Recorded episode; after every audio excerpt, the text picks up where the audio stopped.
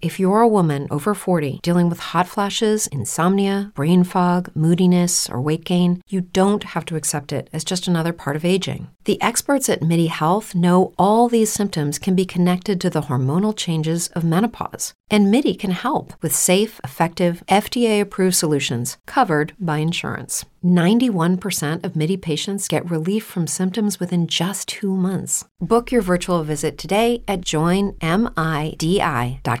Brain fog, insomnia, moodiness, weight gain. Maybe you think they're just part of getting older, but MIDI Health understands that for women over 40, they can all connect to menopause. It's at the root of dozens of symptoms we experience, not just hot flashes. MIDI clinicians are menopause experts offering safe, effective, FDA approved solutions covered by insurance. 91% of MIDI patients get relief from symptoms within just two months. Book your virtual visit today at joinmidi.com. Stai ascoltando un messaggio registrato in diretta dal programma La voce del pastore, in onda su parole di vita.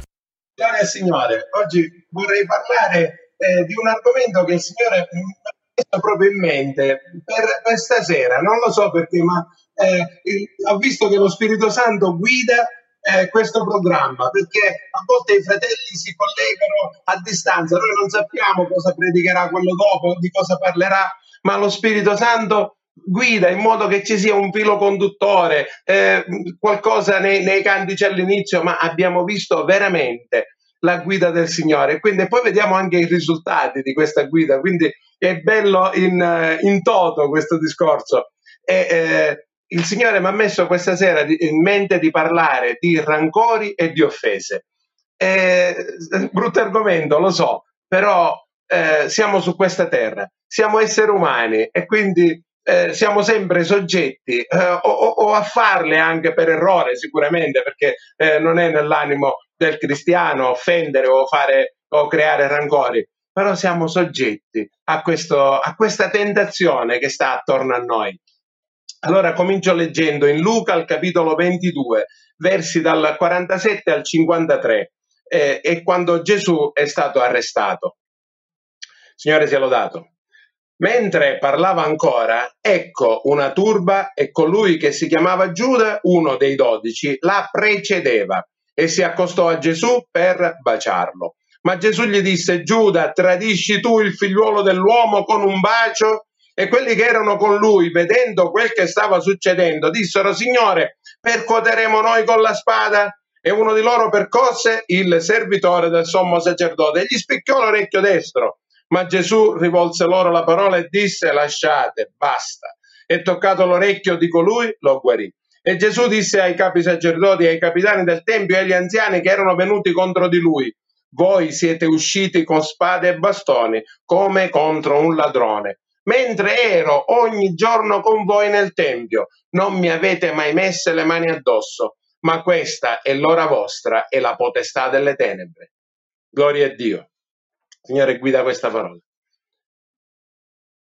Prima di questo, Gesù era nel Getsemani a pregare, chiedeva ai suoi eh, fratelli, a quelli che erano stati con lui, ai suoi amici, di pregare insieme a lui perché stava per attraversare questo brutto momento, questa eh, tentazione eccezionale, perché veramente era una prova pesante quella che stava per attraversare Gesù e lo sapeva. E allora ha chiesto ai suoi amici di capirlo, di, di stargli vicino, di pregare, ma non solo per lui, pregate per voi perché non siate presi dalla tentazione. Quindi Gesù in questa situazione stava ancora pensando a loro. Eppure quelli si sono addormentati. Gesù li è andato a svegliare e si sono addormentati di nuovo.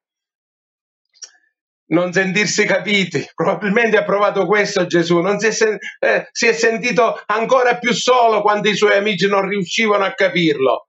Eppure ha continuato il suo programma, è stato nella volontà di Dio ed è morto anche per quelli che erano lì addormentati, a, a, a dormire, per quelli che non lo capivano.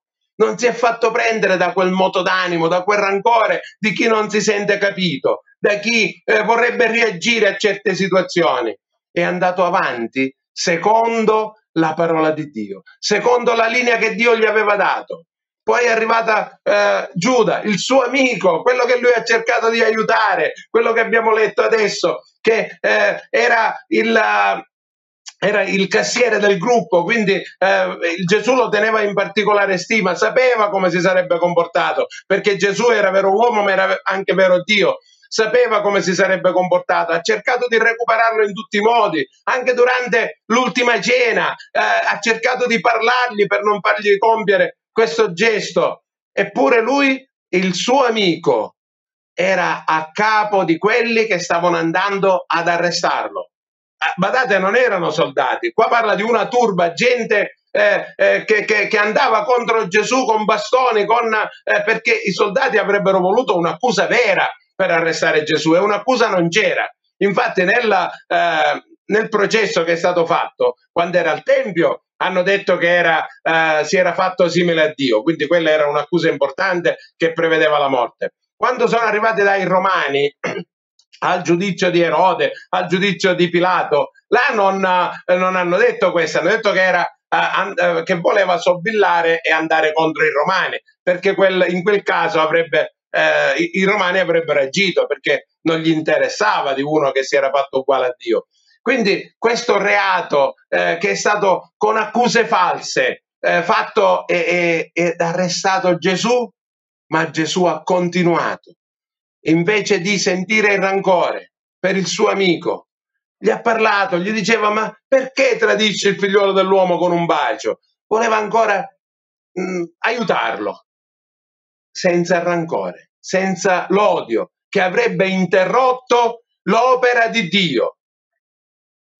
Quella, quelle folle, quando, quando sono arrivati, quelli che erano con Gesù, che era una piccola folla, eh, dice eh, che facciamo? Ci facciamo rispettare, combattiamo, no? Eh, anzi, uno di loro addirittura ha preso la spada, ha capito che erano mandati dai sacerdoti, è andato contro il servitore del sommo sacerdote. La Bibbia dice che gli ha spicchiato l'orecchio e Gesù ha guarito, ha guarito quell'uomo che stava andando contro lui, non si è fatto prendere dalla tentazione di tenere il rancore, di tenere l'odio, di fare interrompere l'opera di Dio per, per qualcosa che, che, viene da dentro l'uomo, che non viene da fuori, perché il rancore, l'odio, eh, queste, eh, queste difficoltà, questo moto d'animo che noi chiamiamo astio, questo è qualcosa che ha creato tanti problemi anche nelle comunità, anche nelle comunità cristiane, perché uno si è sentito offeso, perché uno si è sentito eh, ehm, degradato dal suo ruolo, da quel, dalla, dal, nel suo essere personale.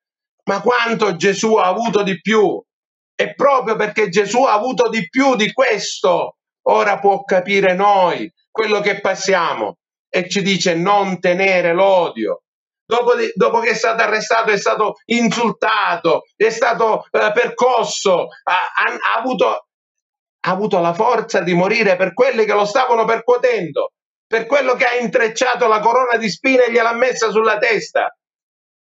Eppure a volte il cristiano si fa prendere dalla tentazione di tenere il rancore, di tenere l'odio.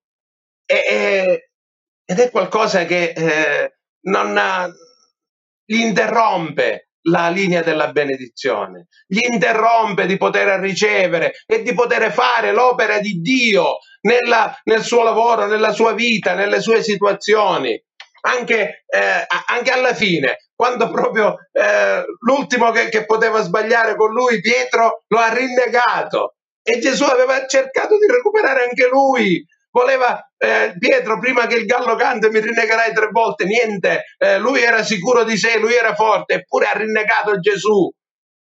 E Gesù è morto anche per Pietro, anche per Pietro che lo ha rinnegato e lo ha recuperato e lo ha portato di nuovo alla vera comunione, a quella che gli ha dato la vita eterna. Non ha tenuto il rancore, proprio perché non ha tenuto il rancore e si è sacrificato sulla croce. Dio lo ha innalzato al di sopra di ogni nome. Questo dice la parola di Dio. Ha fatto la volontà di Dio e Dio lo ha sovranemente innalzato. Come pensiamo noi di poter essere, eh, di poter ricevere da Dio se teniamo nel nostro cuore l'astio, se teniamo nel nostro cuore il rancore. E il male parla, il male parla esattamente come la guida dello Spirito Santo. Eh, c'è anche il male nelle persone che cercano di fare danno, che cercano di, di... A volte parla anche a noi attraverso il nostro orgoglio. Eh, ma non sono io che ho sbagliato. Eh, ma non sono io quello che ha offeso. Io sono stato offeso. È vero, Dio guarda male chi ha offeso. Dio sicuramente guarda male chi ha offeso, lo, lo, dice chiaramente di non farlo. E come guarda chi tiene il rancore, chi tiene l'odio?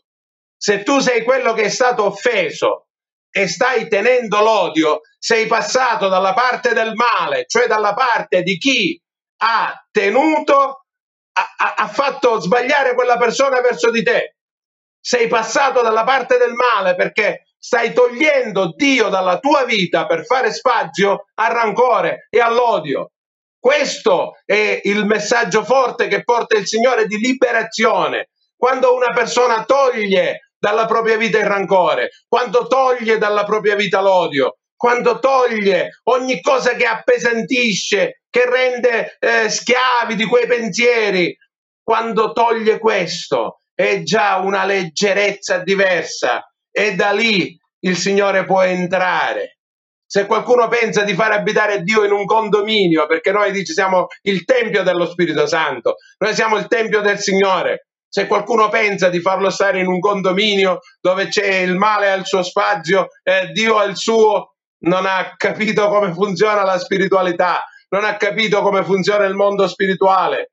Fare pulizia nella propria vita per poter ricevere da Dio. Voglio leggere un altro versetto, è scritto in Marco. Eh, Marco capitolo 11, versi dal 24 al 26. Signore sia lodato. Perciò vi dico, tutte le cose che voi domanderete pregando, crediate che le avete ricevute e voi le otterrete. E quando vi mettete a pregare, se avete qualcosa contro qualcuno, perdonate affinché il Padre vostro che è nei cieli vi perdoni i vostri falli. Ma se voi non perdonate, neppure il Padre vostro che è nei cieli vi perdonerà i vostri falli. Spesso spesso viene letto solo il versetto 24, che è un versetto che parla di fede, è, è un versetto eh, molto forte e potente, dice che se credete lo avete ricevuto, se avete il Signore nel cuore, eh, già il Signore opera, questo è, è un versetto molto forte, ma poi c'è un vincolo, poi c'è un vincolo, la, la parola di Dio lo chiama il vincolo della pace, c'è un vincolo. Quando c'è un vincolo in un... Eh, in un contratto, se quel vincolo non viene rispettato, casca tutto il contratto. Compravendita di casa, c'è un vincolo. Se quel vincolo non viene rispettato, la casa non è più tua. Compravendita di macchina, c'è un vincolo. Il vincolo può fare cadere tutto il contratto. C'è un vincolo nella parola di Dio. Viene chiamato il vincolo della pace. E anche qua ne parla. Al verso 25 dice: Quando vi mettete a pregare, se avete qualcosa contro qualcuno, perdonate affinché il Padre vostro che è nei cieli perdoni i vostri falli. Quindi, se noi preghiamo, ma non abbiamo l'animo puro, perché stiamo tenendo un rancore, perché stiamo tenendo un odio, perché qualcuno veramente ci ha offesi. Qua non stiamo parlando eh, di, di, qualcosa che noi pensiamo sia successa, di una piccolezza, parliamo anche di grandi cose. Se noi teniamo quel rancore nella nostra vita, stiamo facendo uno spazio al male, stiamo punendo noi stessi. Noi stiamo punendo noi stessi del male che altri ci hanno fatto. E allora, se questa sera il Signore mi ha dato di parlare di questo argomento, è perché lo Spirito Santo vuole guidare, vuole guidare quanti lo cercano, quanti lo, lo, lo, lo vogliono eh, trovare. Se hai acceso parole di vita in questo momento o se l'hai trovato per sbaglio, eh, non in diretta ma su una registrazione, allora sai che il Signore vuole che tu faccia qualcosa. Vuole che tu faccia qualcosa, che è quella di liberare il tuo cuore di togliere il male, perché il male porta con sé una valigia di pesantezza, di dolore, di sofferenza e fino a quando il cuore non è libero, il Signore non può benedire. Nel verso 25 dice, ma se voi non perdonate, neppure il Padre vostro che è nei cieli perdonerà i vostri falli.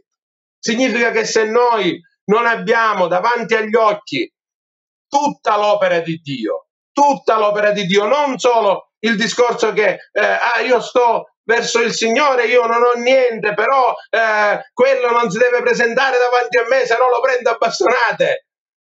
Ma perché inganni te stesso? Perché inganni te stesso? Il Signore ti dice di fare agli altri quello che vorresti che gli altri facessero a te. Il Signore ti dice che quando qualcosa l'hai fatto a, una, a qualcuno, lo hai fatto a lui. Hai fatto bene? Hai fatto a lui. Hai fatto male? L'hai fatto a Dio. Stai tenendo rancore? Stai bloccando l'opera di Dio. L'hai fatto a Dio, non l'hai fatto a quella persona. A quella persona lasciala per la sua via, lasciala per la sua strada, lasciala per il male che ha scelto di fare, ma purifica il tuo cuore e portati davanti a Dio puro per poter ricevere le benedizioni. With the Lucky Land slots, you can get lucky just about anywhere. This is your captain speaking. Uh, we've got clear runway and the weather's fine, but we're just going to circle up here a while and uh, get lucky. No, no, nothing like that. It's just these cash prizes add up quick. So I suggest you sit back, keep your tray table upright, and start getting lucky. Play for free at LuckyLandSlots.com. Are you feeling lucky? No purchase necessary. Void where prohibited by law. 18 plus terms and conditions apply. See website for details.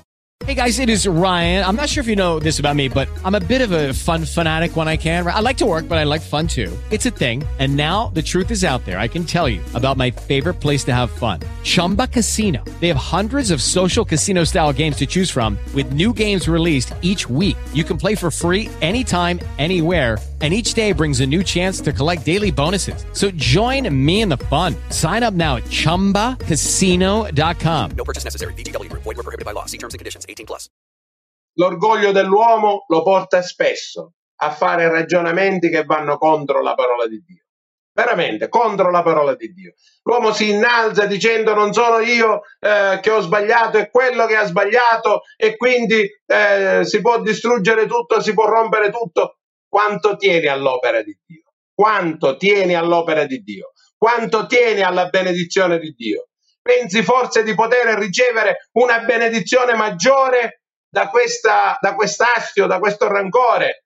Eh, se pensi questo, stai nel tuo astio, ma se hai capito la grandezza e la profondità dell'opera di Dio, non passare dallo stesso lato di chi ha fatto fare il male, non passare dallo stesso lato del male che ti vorrebbe lontano da Dio, che ti vorrebbe eh, sotto le sue grinfie, che ti vorrebbe, non, eh, riceve, ti vorrebbe vedere non ricevere le benedizioni. Il, nel Salmo 23, quando si parla della eh, coppa trabocca, si parla delle grandi benedizioni che il Signore dà e poi dice tu apparecchi davanti a me la mensa al cospetto dei miei nemici. Oggi, eh, se, se, lo tra- traduciamo in, in, in, un italiano, è alla faccia dei miei nemici. Tu apparecchi davanti a me la mensa, il Signore ti vuole benedire, il Signore vuole che nella tua casa si ricevano le benedizioni.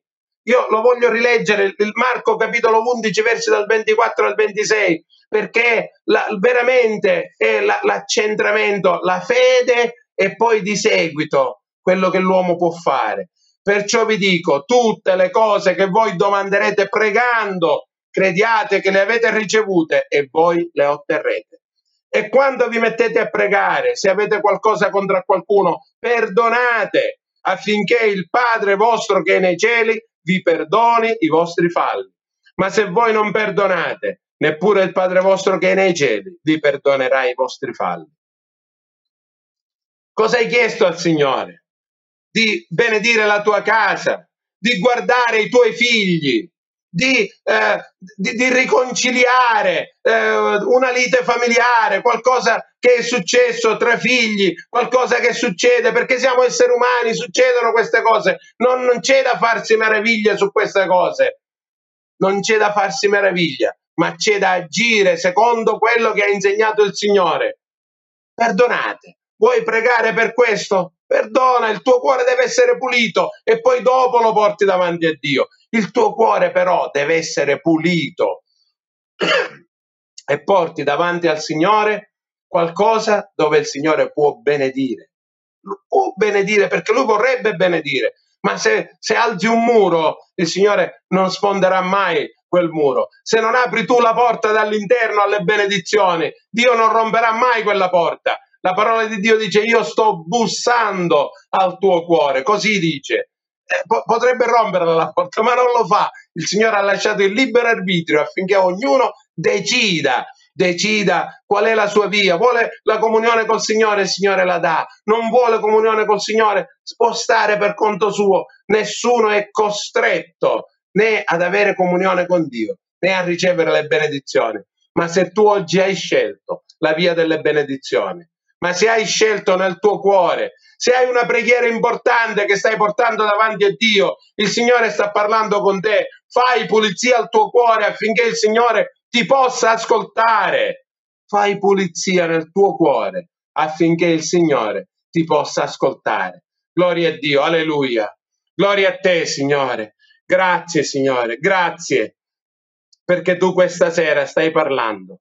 Tu questa sera attraverso questo programma stai facendo arrivare la tua parola, Signore, a quanti hanno il desiderio di ricevere da te, a quanti, Signore, carcerati hanno la possibilità di seguire parole di vita, farle seguire agli altri nella cella, Signore, ti preghiamo per questi affinché tu possa toccare il cuore di quanti hanno veramente bisogno di te. Grazie Signore per quanti sono nei letti di ospedale. Opera Signore in questo momento. Fai sentire tu quanto sei vicino. Fai sentire tu la benedizione del cuore, perché Signore se hanno bisogno di te in questo momento e ti stanno cercando. E noi nel nome di Gesù te lo chiediamo affinché possano liberare il cuore e avere la vera benedizione nella loro vita a quanti Signore nelle loro case stanno seguendo questo programma. Grazie perché attraverso questo programma tu porti benedizione, tu porti nutrimento spirituale nelle vite di quanti in questo momento stanno ascoltando e di quanti ascolteranno per le registrazioni. Continua a benedire, Signore, continua a benedire parole di vita, questo canale, Signore, tutta l'organizzazione, l'applicazione, ogni cosa che viene fatta, Signore Guida tu, benedici tu per i calendari, Signore. Fai che ci possano essere sempre più cuori disposti a portare la tua parola, a dividere questi calendari, a portarli nelle comunità, nelle famiglie, negli ospedali, dove, Signore, c'è bisogno di te, Signore e ti preghiamo affinché ogni cuore che viene da te, ogni cuore pulito, possa essere usato per la tua opera. Grazie, Signore. Continua a benedire, continua a benedire gli altri che si collegheranno dopo, Signore, i pastori, guidali con lo Spirito Santo. Fai sentire la guida che ho sentito io, Signore, in questa parola. Fai sentire, Signore, la tua benedizione, fai passare la benedizione attraverso quanti si collegheranno questa sera perché abbiamo bisogno di te, perché questo programma senza la tua guida sarebbe niente, ma ti ringraziamo perché è il vero nutrimento per quanti hanno bisogno, per quanti abbiamo, Signore, in cuore di ricevere le benedizioni. Continua a benedire, continua a essere presente nel nome di Gesù, benedetto in eterno. Amen. Gloria a Dio.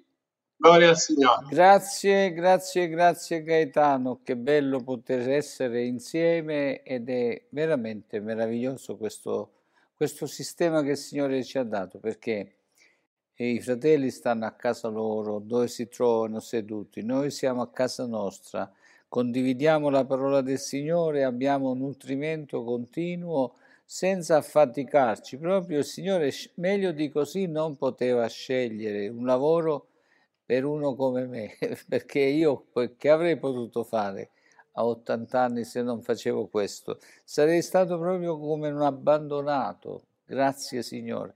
E anche tu poi, e anche tu Gaetano, se Dio non ci dava questa possibilità, è facile che perdevamo molte occasioni di poter testimoniare della grandezza di Dio. Grazie al Signore. Gaetano, grazie, Signore. Di- Dio ti benedica e continuiamo a pregare che lo Spirito Santo continui ad operare.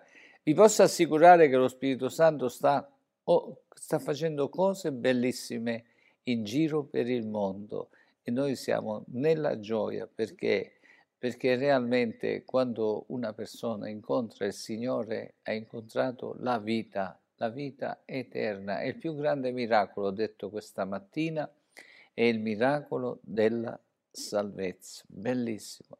È l'innesto della vita di Dio sulla nostra vita quando noi siamo nati di nuovo. E questa è un'opera che la fa il Signore.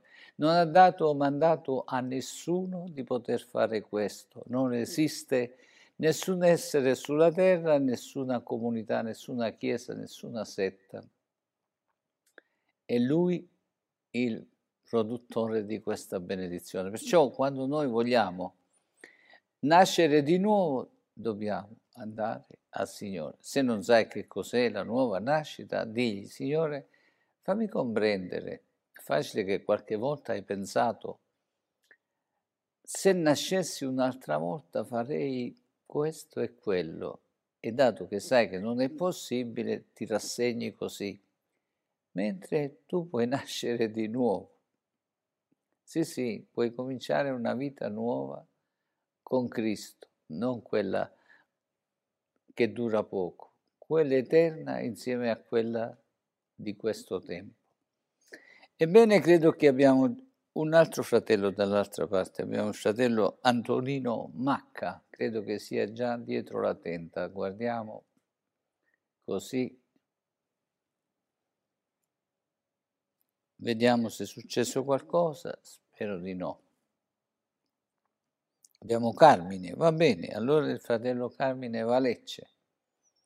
Pace, Pace, Pastore Cataldo. tu sei Pace Carmine, del Signore. pace a Sì, te. grazie a Vai, Dio. vai Pace, avanti fratello. tranquillo. Amen. Grazie al Signore, caro Pastor- Pastore. Non solo ricevi la pace del Signore, ma dono la pace alla fratellanza, al popolo del Signore e la pace a tutti i telespettatori di questo meraviglioso programma di parole di vita che guidato e benedetto dalla potenza dello Spirito Santo.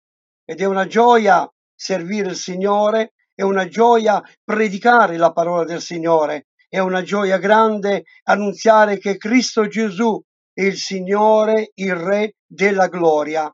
Questo è una cosa grande, meravigliosa, che il Signore egli fa per tutti i suoi figlioli e per quanti coloro che lo ricevono nel proprio cuore come unico personale salvatore nella propria vita. E possiamo veramente dal profondo del nostro cuore dire grazie Signore perché il, come dice il salmista, il Signore ha fatto cose grandi nella nostra vita e noi siamo nella gioia. E questa gioia è un dono del Signore con l'aiuto del Signore e con la guida dello Spirito Santo, vorrei leggere alcuni versi, quello che lo Spirito Santo ha messo nel mio cuore in questi giorni, che Egli mi ha fatto cambiare programma del messaggio del- della parola del Signore.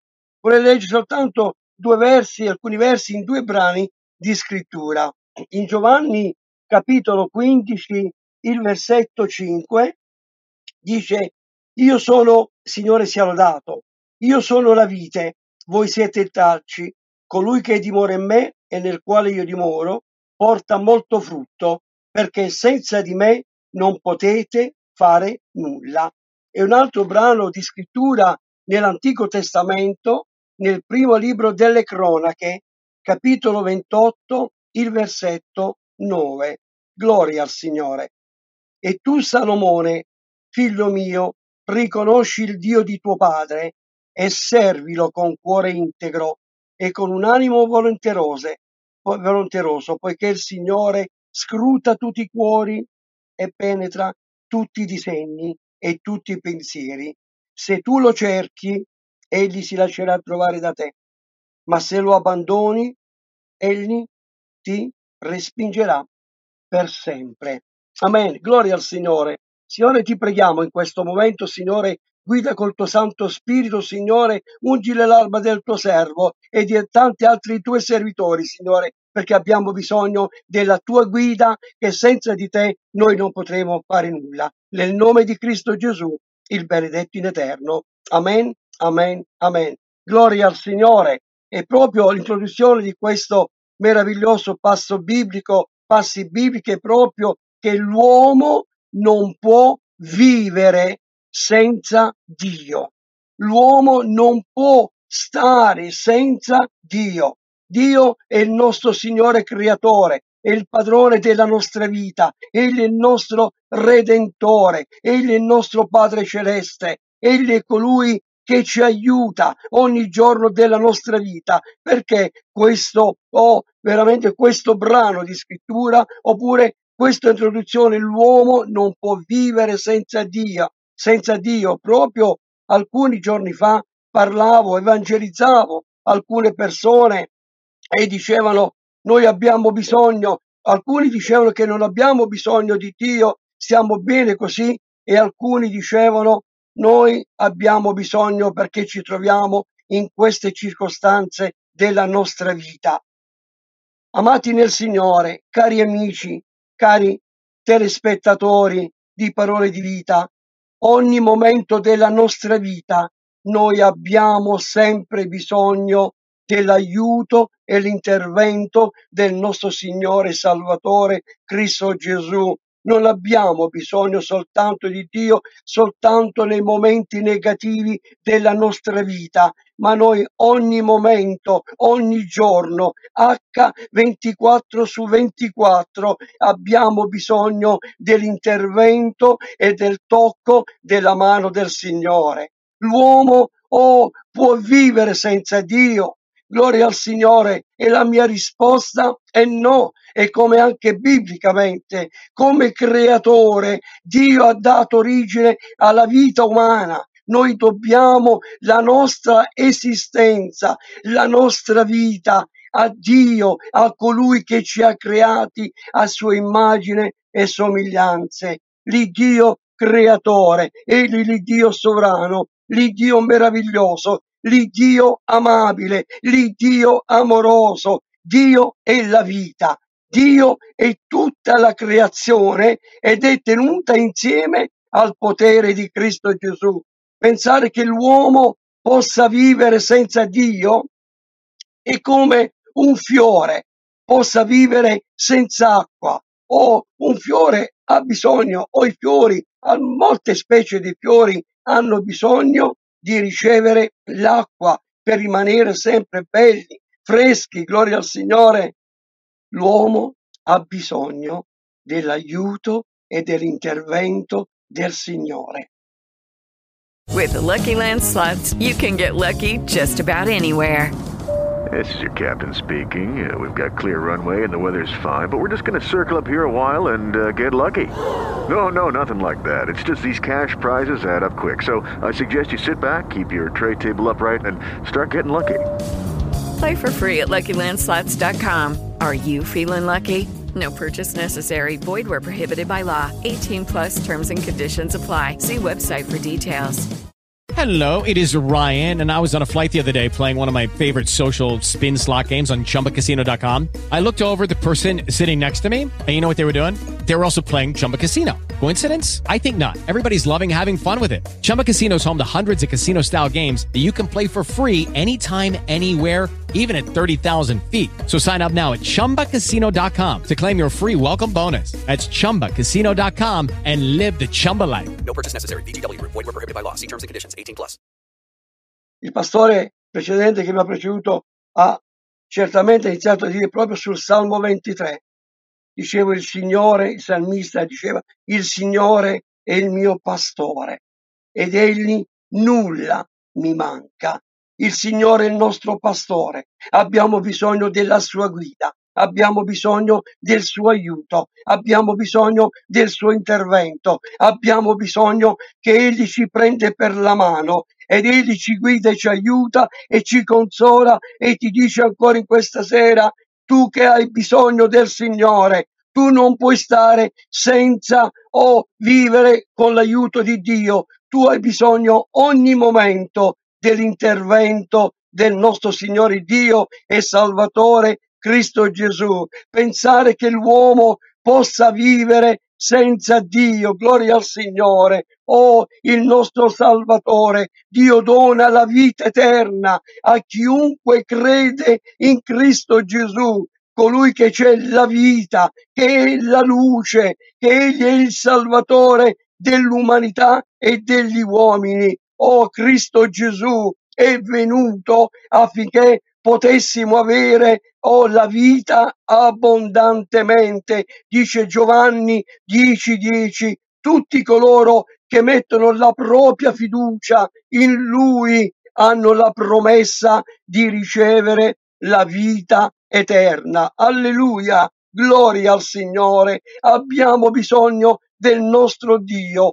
Egli si farà trovare di chi lo cerca con tutto il cuore. Egli non si rinnegherà. Chiunque ricerchi personalmente la sua faccia. Gloria al Signore. Senza Dio l'uomo non può vivere spiritualmente, ha solo la vita fisica, ma spiritualmente è morto.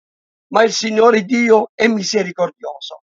Egli è buono, è scritto, e la sua bontà e benignità dura in eterno. O in questa sera, caro amico, caro amica, cari giovani, cara famiglia, cara, oh cari popolo prezioso del Signore, Oh, in questa sera il Signore ti rivolge un invito meraviglioso e questo invito è di cercarlo con tutto il tuo cuore per vivere spiritualmente, per avere un rapporto diretto con Lui e ti invita dicendoti cercatemi e vivrete, dice nel profeta Amos 5.4 cercatemi. Sì, abbiamo bisogno di cercare il Signore, di cercare la sua faccia. Senza il suo aiuto, senza il suo intervento, noi non possiamo fare nulla. Oh, abbiamo letto le parole pronunziate dalle labbra meravigliose del nostro Signore Gesù. Voi, voi senza di me non potete fare nulla. Signore, abbi pietà di noi. Quante volte, oh, ci allontaniamo, ci dimentichiamo della grazia e dell'amore del nostro Signore Gesù, anche nella gioia ci dimentichiamo il Signore, ma proprio in quel momento, nella gioia, dobbiamo cercare il Signore, dobbiamo gridare a Lui ogni momento della nostra vita. Tu stai, se stai attraversando un momento particolare nella tua vita, oh Gesù, Egli ti chiama, Gesù ti ama, Gesù vuole che tu sei un suo e una sua figliuola Egli vuole che tu gli apri il, suo, il tuo cuore a Lui. Oh, cercate, dice il, salmista nel Salmo 69, 23, cercate il Signore e la sua forza. Dio ci sta chiamando, Dio ti sta chiamando a cercarlo con tutto il tuo cuore. Gloria al Signore. Quante volte Dio ci invita e ci chiede di tornare a Lui con un vero pentimento. Dio è amore, Dio è misericordioso, la sua grazia, la sua bontà, la sua misericordia. Oh, egli non è troppo lontano, oh, di prenderti per la mano, per aiutarti, per guidarti, per appartenere a Lui. La gioia, l'amore e la grandezza del nostro Signore, Egli vuole che non solo che Dio ama tutta l'umanità. Egli vuole che tutti gli uomini e donne si convertano e si ravvedano. È scritto, dice l'Apostolo Paolo a Timoteo, egli vuole che tutti gli uomini siano salvati e vengono alla conoscenza della verità. Gloria al Signore, la conoscenza della verità. Oh, qual è questa verità? Qual è questa conoscenza? Questa verità non si può conoscere in un movimento religioso o in una denominazione o in un leader religioso. La verità è Cristo Gesù, colui che è e che dice in Giovanni 14:6, io sono la via, la verità e la vita. Nessuno viene al Padre se non per mezzo di me. Ma molti sono coloro che smettono di andare al Signore perché non possono credere nella natura misericordiosa di Dio, capace di estendere il perdono in modo costante verso coloro che si ravvedono dai loro peccati e tornano alle sue braccia. Gloria al Signore. Cercatemi e vivrete, dice il Signore. Oh, è meravigliosa la parola di Dio che ci insegna veramente con tutto il nostro cuore. Dio il Signore per mezzo dello Spirito Santo sta parlando al tuo cuore. Egli è scritto in Geremia 29:13, voi mi cercherete, mi troverete, perché mi cercherete con tutto il vostro cuore e io mi lascerò trovare da voi. Gloria al Signore. Questo è l'Iddio della Bibbia, questo è l'Iddio d'amore, questo è l'Iddio glorioso, meraviglioso, l'Iddio che ama il mondo, l'Iddio che ama il peccatore, il Dio che ama l'umanità. E c'è quel verso d'oro nella parola di Dio, oh, che racchiude inizia dalla Genesi all'Apocalisse, nei, nei 66 libri della Bibbia, quel verso d'oro è Giovanni 3,16 che dice il Dio ha tanto amato il mondo che egli ci ha donato il suo unico figliolo Cristo Gesù affinché chiunque, chiunque crede in lui non perisca ma abbia vita eterna. Caro amico, caro amica, cara famiglia, cari giovani, cari telespettatori, cari fratelli, cari sorelle, nella grazia del Signore, Dio vuole salvare, Dio vuole perdonare. Gesù non è venuto per condannare il mondo, ma perché il mondo sia salvato per mezzo di lui. Gloria al nome santo del Signore. Dio continua a chiamare il suo popolo e coloro che sono sulla via della salvezza per amarti, perché oggi, oh gloria al Signore, vogliamo riflettere caro amico, caro amica, caro giovane, cara famiglia, fermati. Oh, tu hai bisogno, gloria al Signore, del Signore. Non puoi vivere senza Dio. È scritto nel Salmo 46, il versetto 10. Fermatevi e riconoscete che io sono Dio e all'infuori di me non c'è salvezza, all'infuori di me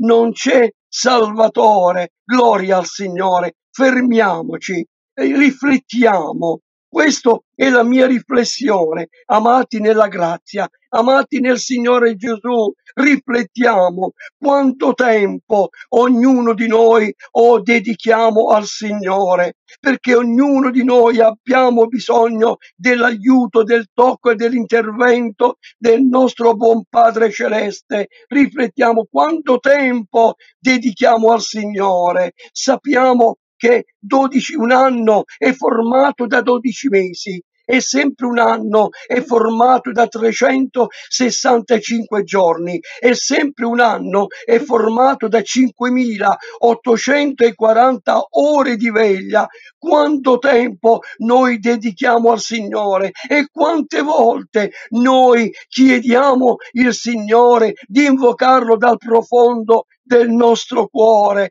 Gloria al Signore. Oh, caro amico, caro amica, gloria al nome santo del Signore. Fermati. Oh, permetti oggi, permetti all'amore di Dio di conquistare il tuo cuore.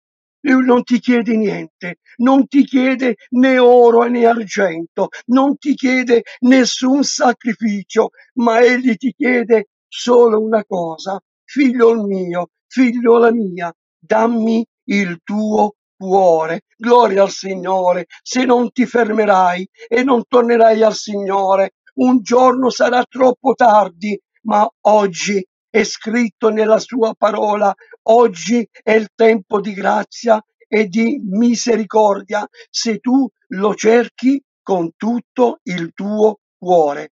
È scritto lo scrittore sacro agli ebrei, il capitolo 3, i versetti 7 e 8, poiché, come dice lo Spirito Santo, oggi, anche in questo momento, se udite la sua voce, non indurate, non indurite il vostro cuore. E c'è anche un verso meraviglioso nella parola del Signore. Tutto è meraviglioso. È benedetta la parola del Signore che parla al mio, al tuo e ai nostri cuori, dove dice anche in Isaia 55, cercate il Signore mentre lo si può trovare, invocatelo mentre è vicino o invocatelo. Chiunque, dice il Signore Gesù, chiunque avrà invocato il nome del Signore sarà salvato. Dio ti ama e Dio vuole fare di te oh, un suo figliolo, una sua figliola. Oh, gloria al Signore e desiderio oh, di Dio benedire le sue creature e in particolare i credenti e questo intento è stato fin dall'inizio della creazione, poi è stato la disubbidienza dell'uomo ed è subentrato il peccato. Ogni credente oh, in Dio ricerca la benedizione divina del nostro Signore e Salvatore Cristo Gesù. La vera benedizione si realizza quando l'uomo o la donna incontra oh, e lo rende il Signore un testimone. Veramente egli diventa un figlio di Dio. Il credente riceve la benedizione di Dio perché ha tanto di necessità. Gloria al Signore, la benedizione del Signore. O anche riconoscere veramente con tutto il nostro cuore se alcune volte noi meritiamo, ma Dio è buono, è scritto, e la sua bontà dura in eterno. Avvicinati al Signore, cercalo con tutto il tuo cuore, perché oh, tu non puoi vivere oh, senza Dio. Tu non puoi vivere senza il suo aiuto, tu non puoi vivere senza il suo grande amore. Ma come posso cercarlo? Dove posso cercarlo? Non devi fare nessun sacrificio per cercare il Signore, non devi fare nessun chilometraggi o di fare qualche pellegrinaggio, gloria al Signore, o per cercare Dio ma per cercare Dio ci sono in tre modi, gloria al Signore. Oh, il primo è il primo modo è avere fede nel Signore, avere fede, certezza con tutto il tuo cuore che è Cristo Gesù il Signore, ma una fede sincera, una fede pura. È scritto nello scrittore sacro agli Ebrei 11:6, senza fede è impossibile piacergli a Dio ma colui che si accosta a Dio deve credere che è il rimuratore, il premiatore di quanti di coloro che lo cercano con tutto il cuore. Oh, il secondo punto, gloria al Signore, o oh, è cercarlo, è nella preghiera. Alleluia. Il Signore ti fa un invito particolare. Il Signore ti invita di dialogare con Lui Egli vuole parlare con te, dialogare con te. Uno può dire, ma pastore, come il Signore vuole parlare come sì, lui te lo dice, ti invita, è un suo invito personalmente, non è un invito del pastore, non è un invito del consiglio di chiesa, non è un invito della comunità, ma è un invito diretto dal nostro buon Padre Celeste. È scritto nel profeta Isaia, il capitolo primo, il versetto 18, venite, dice il Signore, discutiamone, parliamone insieme, dialoghiamo insieme affinché i vostri peccati saranno rossi come lo scarlatto, diventeranno bianchi come la neve. Gloria al Signore, la fede, la preghiera è il terzo punto, gloria al Signore, è la sua parola. Credere, meditare la sua parola, che quando la leggi o oh, con tutto il tuo cuore, devi con fede, devi pregare e dire Spirito Santo, rivelati nel mio cuore e affinché la tua parola parla direttamente al mio cuore e dice proprio le parole di Gesù in Giovanni 5:24. Oh, certamente, oh, in verità vi dico, chi ascolta la mia parola e crede in colui oh, che mi ha mandato riceverà vita eterna. Gloria al Signore quando cerchiamo Dio con tutto il cuore. Questi sono le tre basi. E questo numero tre è un numero importante per un singolo cristiano e per secondo la parola di Dio è il Padre, il Figlio e lo Spirito Santo. Alleluia! Gloria al Signore!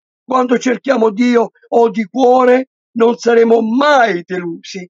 Quante volte, gloria al Signore, abbiamo ricevuto delusioni. Amici, parenti, cari nel Signore, no? non vi anche scandalizzate, ma abbiamo ricevuto delusione anche da fratelli, ma il nostro fratello maggiore, il nostro buon Padre Celeste, il nostro Salvatore, il nostro grande amico, egli non ci deluderà mai. Anzi, riflettiamo, siamo noi che non alcune volte, ma molte volte noi deludiamo il Signore. Ma come lo deludiamo il Signore? Di non ascoltarlo, di non servirlo, come Lui ci insegna di camminare. Gloria al nome santo del Signore. Oh, affidiamoci al Signore. Affidati al Signore. Tu hai bisogno, gloria al Signore, del Signore e Salvatore Cristo Gesù. Voi, senza di me, non potete fare nulla. Gloria al nome santo del Signore. Dice anche il salmista nel Salmo 34, il versetto 4. Ho cercato l'Eterno ed egli mi ha risposto e mi ha liberato da tutti i miei spaventi. Caro amico, caro amica, caro giovane, cara famiglia, cari amati ascoltatori di questo meraviglioso programma prezioso, guidato dallo Spirito Santo, di parole di vita con tutto il mio cuore. Voglio o incoraggiarti a cercare Dio con tutto il tuo cuore. Conoscerai la bontà di Dio nella tua vita. È scritto nell'Apocalisse, gloria al Signore. Alleluia, io sto alla porta del tuo cuore e picchio. Se alcuno apre, io entrerò in lui e lui rimarrà e cenerà con me. Apri il tuo cuore a Gesù. Non ti chiede nulla il Signore. Non ti chiede, ripeto, nessun sacrificio, ma ti chiede, dagli il tuo cuore. E soltanto così potremo, potrai dire, anzi, mi includo, ci includiamo, tutti noi cristiani, popolo prezioso del Signore. Eh? Potremmo dire come le parole, le stesse parole del nostro fratello Paolo. Gloria al Signore. O come è scritto in Galati 2, il versetto 20. Non sono più io che vivo, ma è Cristo che vive dentro di me avvicinati al Signore, umiliati davanti a Lui, invocalo con tutto il tuo cuore, cerca la sua faccia e stai sicuro e certo, Dio ti risponderà. Non scoraggiarti, sii pazientoso. Io non condivido, amati nel Signore, quando alcuni fratelli, alcune sorelle, ma pastore, io sto pregando il Signore, ma il Signore non mi risponde. Caro fratello, cara sorella, affidiamoci alla parola del Signore. Noi abbiamo piena fiducia nel Signore. Dio è fedele alle sue promesse. Riflettiamo le parole del salmista. Io pazientemente ho aspettato il Signore. Egli si è rivolto a me ed ha ascoltato il mio grido. Cercatemi e voi vivete. Affidati al Signore con tutto il tuo cuore e tu vedrai la gloria del Signore. Ricevere benedizioni abbondantemente, essere ricchi di benedizioni.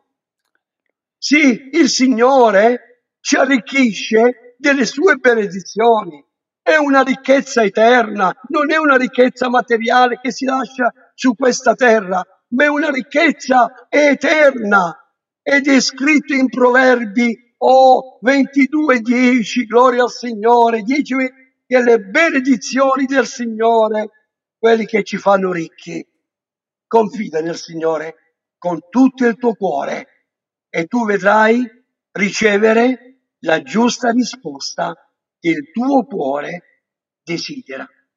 Con tutto il mio cuore, in questo momento, vi invito, fratelli, sorelle, amici, giovani, care famiglie e cari telespettatori, inchinare il vostro capo, chiudere i vostri occhi e pregare il Signore con tutto il nostro cuore. Buon Padre nostro celeste, noi ti ringraziamo della tua meravigliosa, santa, divina e benedetta, preziosa parola che ancora in questa sera, Signore, ci è pervenuto nel nostro cuore Signore, fa quel seme che è stato seminato, Signore. Oh, porterà gloria, Signore, germoglierà e porterà frutto, Signore, lode, onore, Signore, per la tua gloria e per le nostre edificazioni. Signore, grazie, oh Signore, benedice, oh Signore, oh questa emittente cristiana di parole di vita, oh Signore, benedici il caro pastore conservo, oh Petrone Cataldo, insieme alla sua cara e meravigliosa famiglia, il suo ministero che tu l'hai affidato, Signore, rivestilo sempre di più di potenza, Signore, benedici, Signore, oh ogni collaboratore, collaboratrice, e tutto lo staff di parole di vita insieme ai loro cari familiari, oh Signore. Ti preghiamo, benedici quanti coloro che sono in ascolto, Signore, non solo in questa sera, ma ogni giorno su questo programma cristiano di parole di vita. Signore, non voglio dimenticare di presentare tutti gli ammalati. Oh Signore, quante richieste, Signore, ci sono. Ti prego di intervenire, Signore,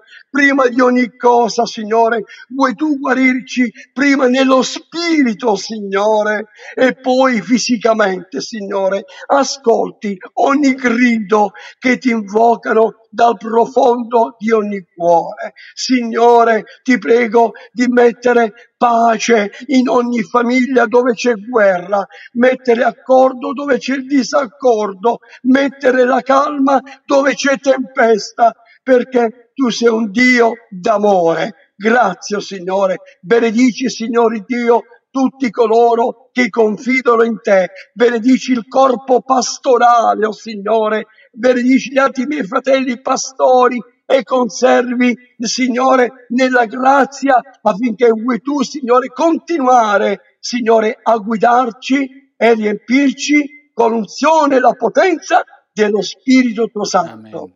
Nel nome di Cristo Amen. Gesù, il tuo Amen. figliolo, il nostro Salvatore, Padre, Amen. ti rendiamo lode, gloria e onore in Cristo Gesù, il Signore, il Re della gloria, il benedetto in eterno. Amen, amen, Amen. Grazie, grazie Pastore Carmine. Dio ti benedica. Alla prossima. Dio Amen, grazie a te, Pastore Capano. Pace, pace. Amen, Pastore. Vogliamo insieme cantare un bel canto, il numero 304, che dice O alma affranta dal male e dolor, c'è speranza a costa di Addio, come abbiamo detto. c'è speranza al Calvario per te. Forse hai provato di qua, di là, proviamo di qua, proviamo di là, ma andiamo al Signore ancora una volta. Non è mai troppo tardi per avere un incontro e una grazia che scaturisce dal suo trono, perché Lui è sul trono della grazia e le briciole della sua grazia cadono sopra di noi, come disse quella donna che gli disse le briciole io non te li posso dare, non posso, non posso darti il pane e la donna disse dammi le briciole, Signore ci accostiamo a te, fa scendere le briciole della tua grazia su ciascuno di noi mentre cantiamo questo bel canto. Cantiamolo insieme.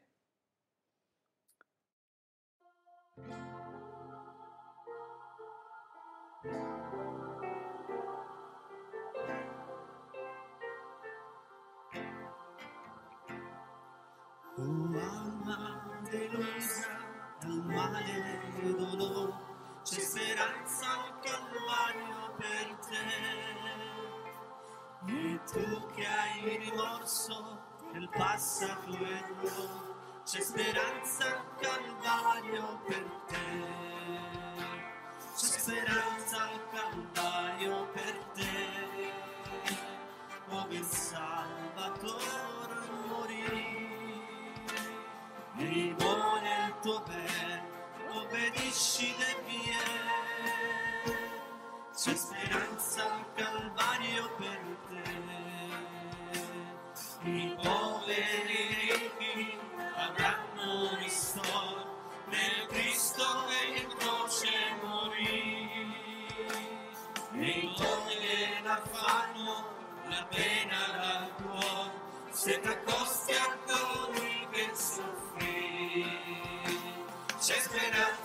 Calvario per te, dove il Salvatore morì.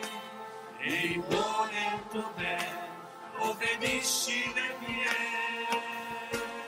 C'è speranza al Calvario per te. Nei piedi di Cristo puoi solo trovare la gioia, la pace l'amore. Accetta l'invito e non indugiare, arrenditi al tuo Salvatore. C'è speranza al Calvario per te, come Salvatore morì. Nei cuore il tuo bene, obbedisci le pie. C'è speranza al Calvario per te.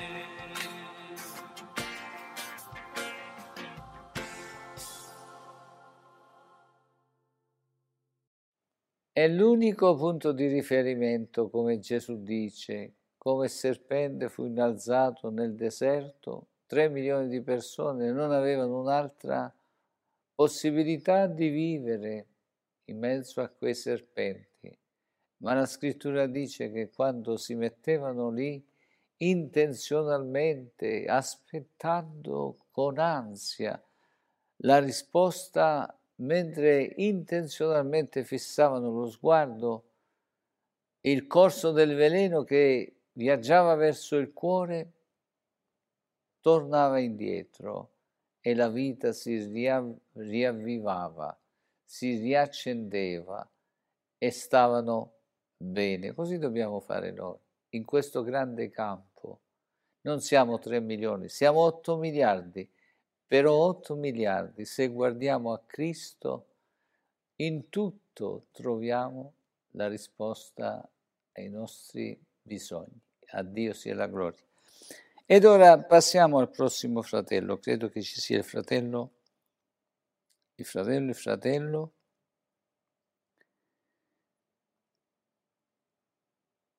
Tortora. Guardiamolo insieme, se lui... Pace a tutti. Pace a te. Pace pastore. Pace. Se ti sposti un poco più in qua, così leggiamo la... la... Spostati più verso la tenda, così non stai al centro, ma leggiamo il marchio, se no la testa non ci fa leggere il marchio. Ah, Aspetta, pastore. Eccolo qua. Ehi, va bene, ma tu statti proprio lì, così lo leggiamo, qualcuno Poi sono dove... sempre più lontano. past- Ho capito, va bene, ho scherzato, vai tranquillo. No, no, lo so, pastore. Poi scherzando, Pace a dico, voi. scherzando dico sempre la verità, non ti preoccupare. Amen. Okay, round two. Name something that's not boring. A laundry? Ooh, a book club. Computer solitaire, huh? Ah, sorry, we were looking for Chumba Casino. That's right. ChumbaCasino.com has over 100 casino style games. Join today and play for free for your chance to redeem some serious prizes. ChumbaCasino.com. No purchase necessary. Void where prohibited by law. 18 plus terms and conditions apply. See website for details. Hey guys, it is Ryan. I'm not sure if you know this about me, but I'm a bit of a fun fanatic when I can. I like to work, but I like fun too. It's a thing. And now the truth is out there. I can tell you about my favorite place to have fun Chumba Casino. They have hundreds of social casino style games to choose from, with new games released each week. You can play for free anytime, anywhere. And each day brings a new chance to collect daily bonuses. So join me in the fun. Sign up now at chumbacasino.com. No purchase necessary. VGW Group. Void where prohibited by law. See terms and conditions. 18 plus. Vai tranquillo. Grazie, pastore. Dio ti benedica. Caro Padre, vengo alla tua presenza e nel nome di Gesù ti prego di guidarmi affinché il Signore possa essere di edificazione, di consolazione e soprattutto possa essere, Signore, di aiuto per tutte le vite di coloro che stasera hanno bisogno di aiuto, hanno bisogno di trovare una parola, hanno bisogno di ricevere una parola, hanno bisogno di ricevere veramente il tuo soccorso, la tua guida, il tuo amore, nel nome di Gesù. Amen. Pace a tutti, Dio vi benedica, buonasera e grazie per essere presenti, per seguire eh, Parole di Vita, che è un'opera da- straordinaria che Dio sta portando avanti, grazie soprattutto a quello che sta facendo attraverso la vita del pastore Petrone e preghiamo, sosteniamo Parole di Vita perché è vero che, ehm, come diceva il pastore, siamo 8 miliardi, ma nel mondo pentecostale conta quasi un miliardo di, di credenti. E quindi se ognuno di noi facesse la propria parte, non avremmo mh, veramente difficoltà alcuna per sostenere l'opera del Signore. Quindi magari possiamo essere una goccia nell'oceano, ma iniziamo a scendere, a fare la nostra parte, iniziamo veramente a sostenere l'opera che attraverso la quale Dio ci benedice, perché come diceva prima il pastore, molti di, di noi siamo a casa e quindi praticamente siamo nella, nella rilassatezza del, del nostro salone, magari qualcuno vede questa trasmissione dal letto, è anche giusto riposarsi dopo una giornata di lavoro, ma c'è un lavoro, un campo che non dobbiamo mai trascurare e mai smettere di curare, che è il campo del Signore. Quindi se abbiamo questa opportunità è grazie a quest'opera che Dio ha suscitato, a quest'uomo che Dio ha suscitato. E vi, i- fratelli, vi eh, esorto a fare la vostra parte. Ripeto, se la facessimo tutti quanti basterebbe poco, iniziamo a fare la nostra. Il mondo pentecostale è veramente un mondo oggi molto numeroso, però è un mondo diviso e quindi preghiamo anche per l'unità dei fratelli, per l'unità dei ministri e preghiamo veramente anche di far fronte comune contro stranezze che purtroppo si sentono anche dalle nostre parti. Siamo usciti da quello che era eh, il mondo e la tradizione di una religione, non è giustificato entrare in un'altra tradizione che non sia la tradizione della scrittura, cioè secondo la parola di Dio. E quindi siamo persone che devono cercare la verità. E questa sera ne leggiamo un piccolo passo e proveremo, eh, guidati dallo Spirito Santo, a darne una, una piccola, ehm, una piccola esortazione, a, a prenderne una piccola esortazione. Volevo solo citarvi un passo del libro dell'Esodo al capitolo 15, dopo la grande vittoria del popolo sugli egiziani, del popolo di Israele sugli egiziani, eh, vittoria voluta e, e praticamente operata da Dio, eh, c'è questo canto trionfale dove la scrittura dice, dove Mosè dice al capitolo, al verso 3 del capitolo 15, dice così, dice il Signore è un guerriero, il suo nome è il Signore. Egli ha gettato in mare, in mare i carri del faraone e il suo esercito e i suoi migliori condottieri sono stati sommersi nel Mar Rosso. Fratelli, il Signore è un guerriero, noi siamo immersi in una battaglia spirituale, in un combattimento spirituale, non possiamo pensare di starne fuori. Perché vedi come il faraone e i suoi carri hanno inseguito il popolo di Israele, così noi siamo inseguiti da un nemico, un nemico del quale Gesù ha parlato e che è il diavolo. Quindi oltre ad avere un nemico che molto spesso si annida tra le nostre ferite, le nostre sicurezze, eh, le nostre convinzioni, c'è anche un nemico esterno ed è quello più pericoloso, quello che alimenta determinati pensieri. Il passo che volevo leggervi stasera è nella lettera agli Efesini, al capitolo 6, versetti da 10 al 20. La scrittura ci esorta così, attraverso eh, l'Apostolo Paolo, e dice così, dice per il resto attingete forza nel Signore e nel vigore della sua potenza. Rivestitevi dell'armatura di Dio per poter resistere alle insidie del diavolo la nostra battaglia, infatti, non è contro né carne né sangue, ma contro i principati, le potestà, contro i dominatori di questo mondo di tenebre, contro gli spiriti del male che abitano nei luoghi celesti. Prendete perciò l'armatura di Dio perché possiate resistere, rivestitevi dell'armatura di Dio, perché possiate resistere nel giorno malvagio e restare in piedi dopo aver superato tutte le prove. State dunque ben fermi, cinti i fianchi con la verità, rivestiti con la corazza della giustizia e avendo come calzari ai piedi lo zelo per diffondere il Vangelo della pace. Tenete sempre in mano lo scudo della fede con il quale potrete spegnere tutti i dardi infuocati del maligno. Prendete anche l'elmo della salvezza e la spada dello Spirito, cioè la parola di Dio. Pregate inoltre incessantemente con ogni sorta di preghiere e di suppliche nello Spirito, vigilando a questo scopo con ogni perseveranza e pregando per tutti i santi e anche per me, perché quando apro la bocca mi sia data una parola franca per far conoscere il mistero del Vangelo, del quale sono ambasciatore in catene, e io possa annunciarlo con franchezza come mio dovere. Amen. Perché leggiamo questo passo della scrittura? Quale insegnamento possiamo trarne? E soprattutto dov'è che può cambiare la nostra vita? Dove forse la nostra vita ha bisogno di cambiare?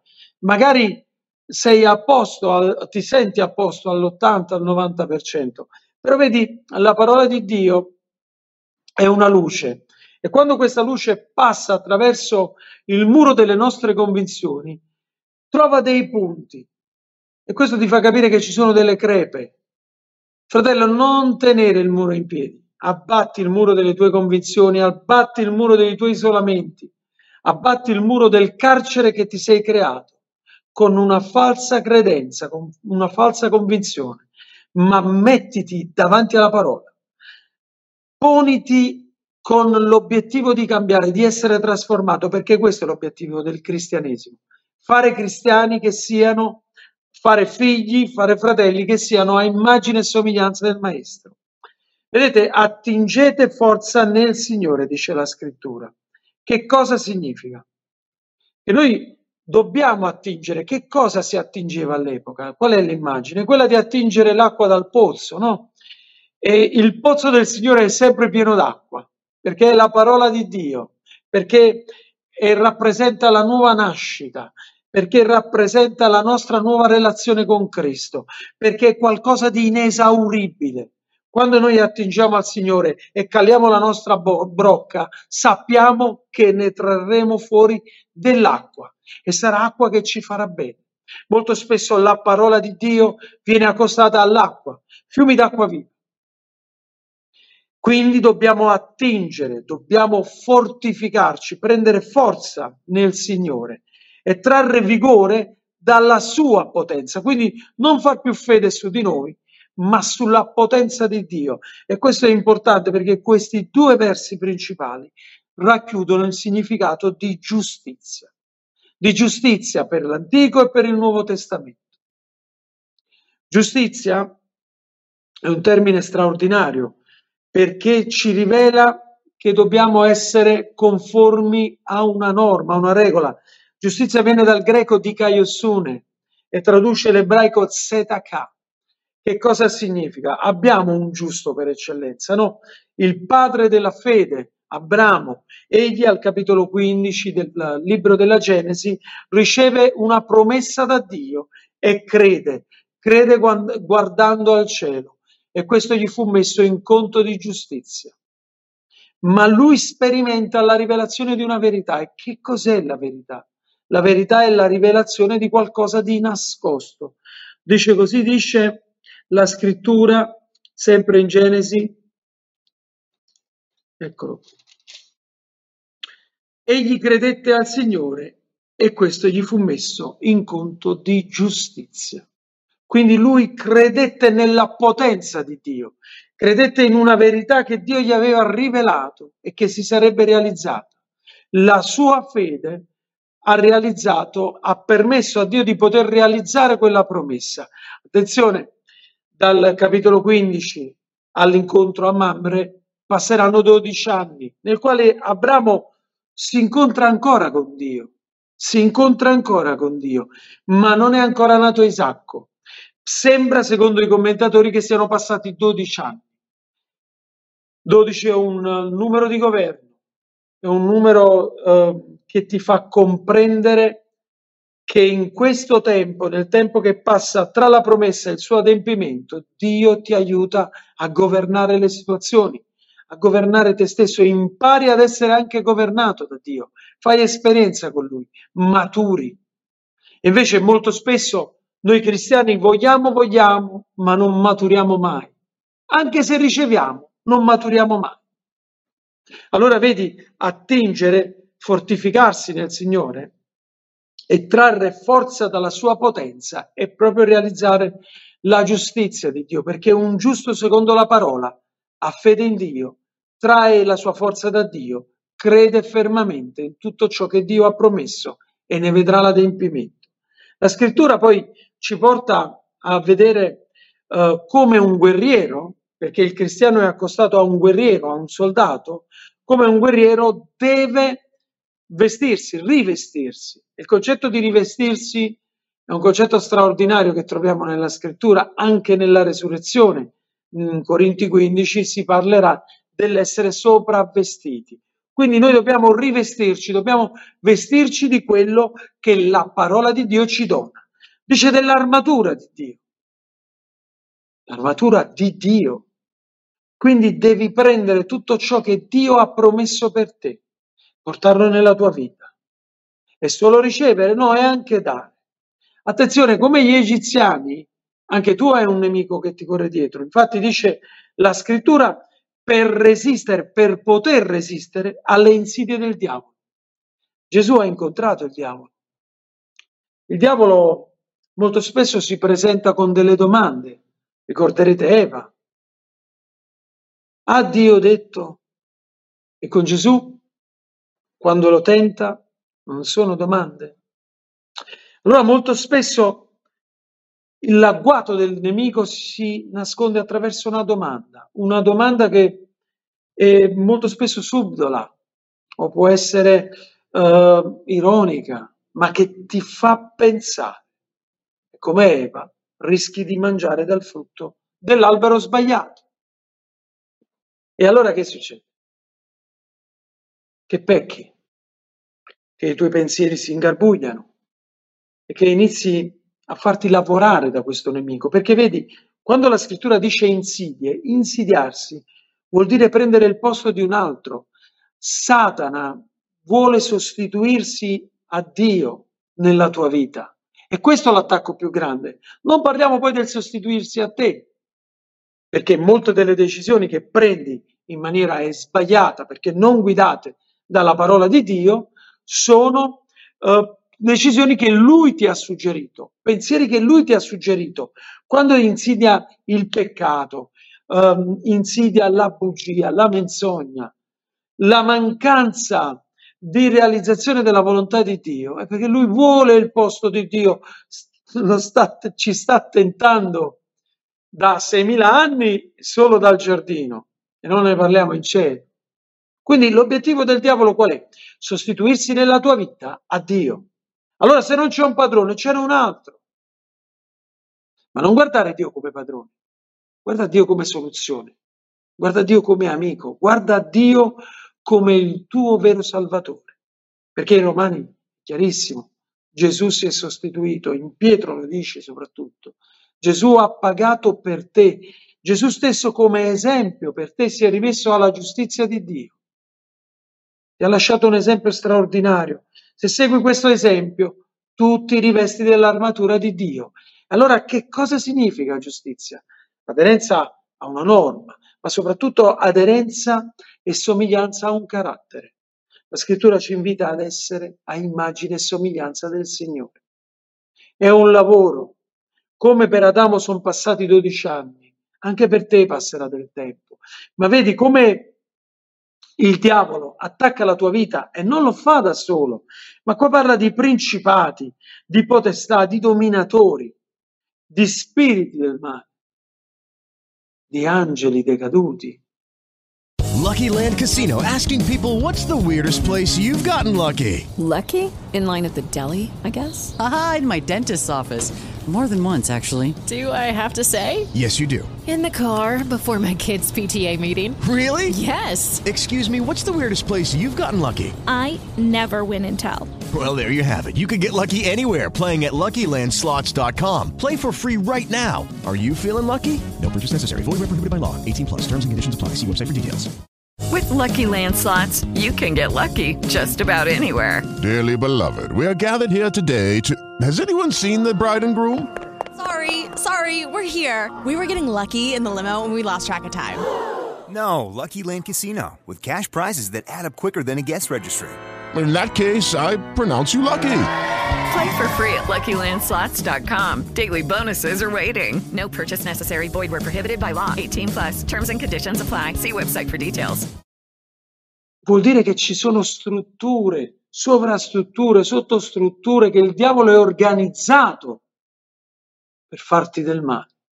Perché a lui interessa che tu perda la tua condizione di figlio, che tu non realizzi mai le promesse di Dio, che tu non sperimenti mai chi sei.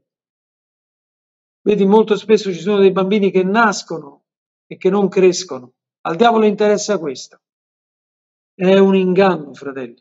Dobbiamo uscirne e imparare a guerreggiare con le armi dello spirito, perché poi dice che la nostra battaglia non è contro carne e sangue, già solo questo, fratelli, già solo questo dovrebbe mettere fine a ogni discussione in chiesa, a ogni discussione con il mondo, a ogni discussione nelle famiglie, a ogni discussione tra genitori e figli, tra mariti e mogli. Già questo dovrebbe chiudere ogni possibilità al diavolo di introdursi nelle nostre relazioni. E invece molto spesso ci facciamo la nostra giustizia, le nostre eh, ragioni e vogliamo combattere con armi carnali, senza capire che siamo chiamati a pregare per gli altri, a prodigarci per gli altri, a cercare il bene degli altri. E se anche un fratello non capisce, quella è un'occasione che Dio dà a te per essere usato per la salvezza, per la correzione e per la crescita di quel fratello. E cresci anche tu. Non rimani a giudicarlo, perché è scritto di non giudicare, o sarai tu stesso giudicato.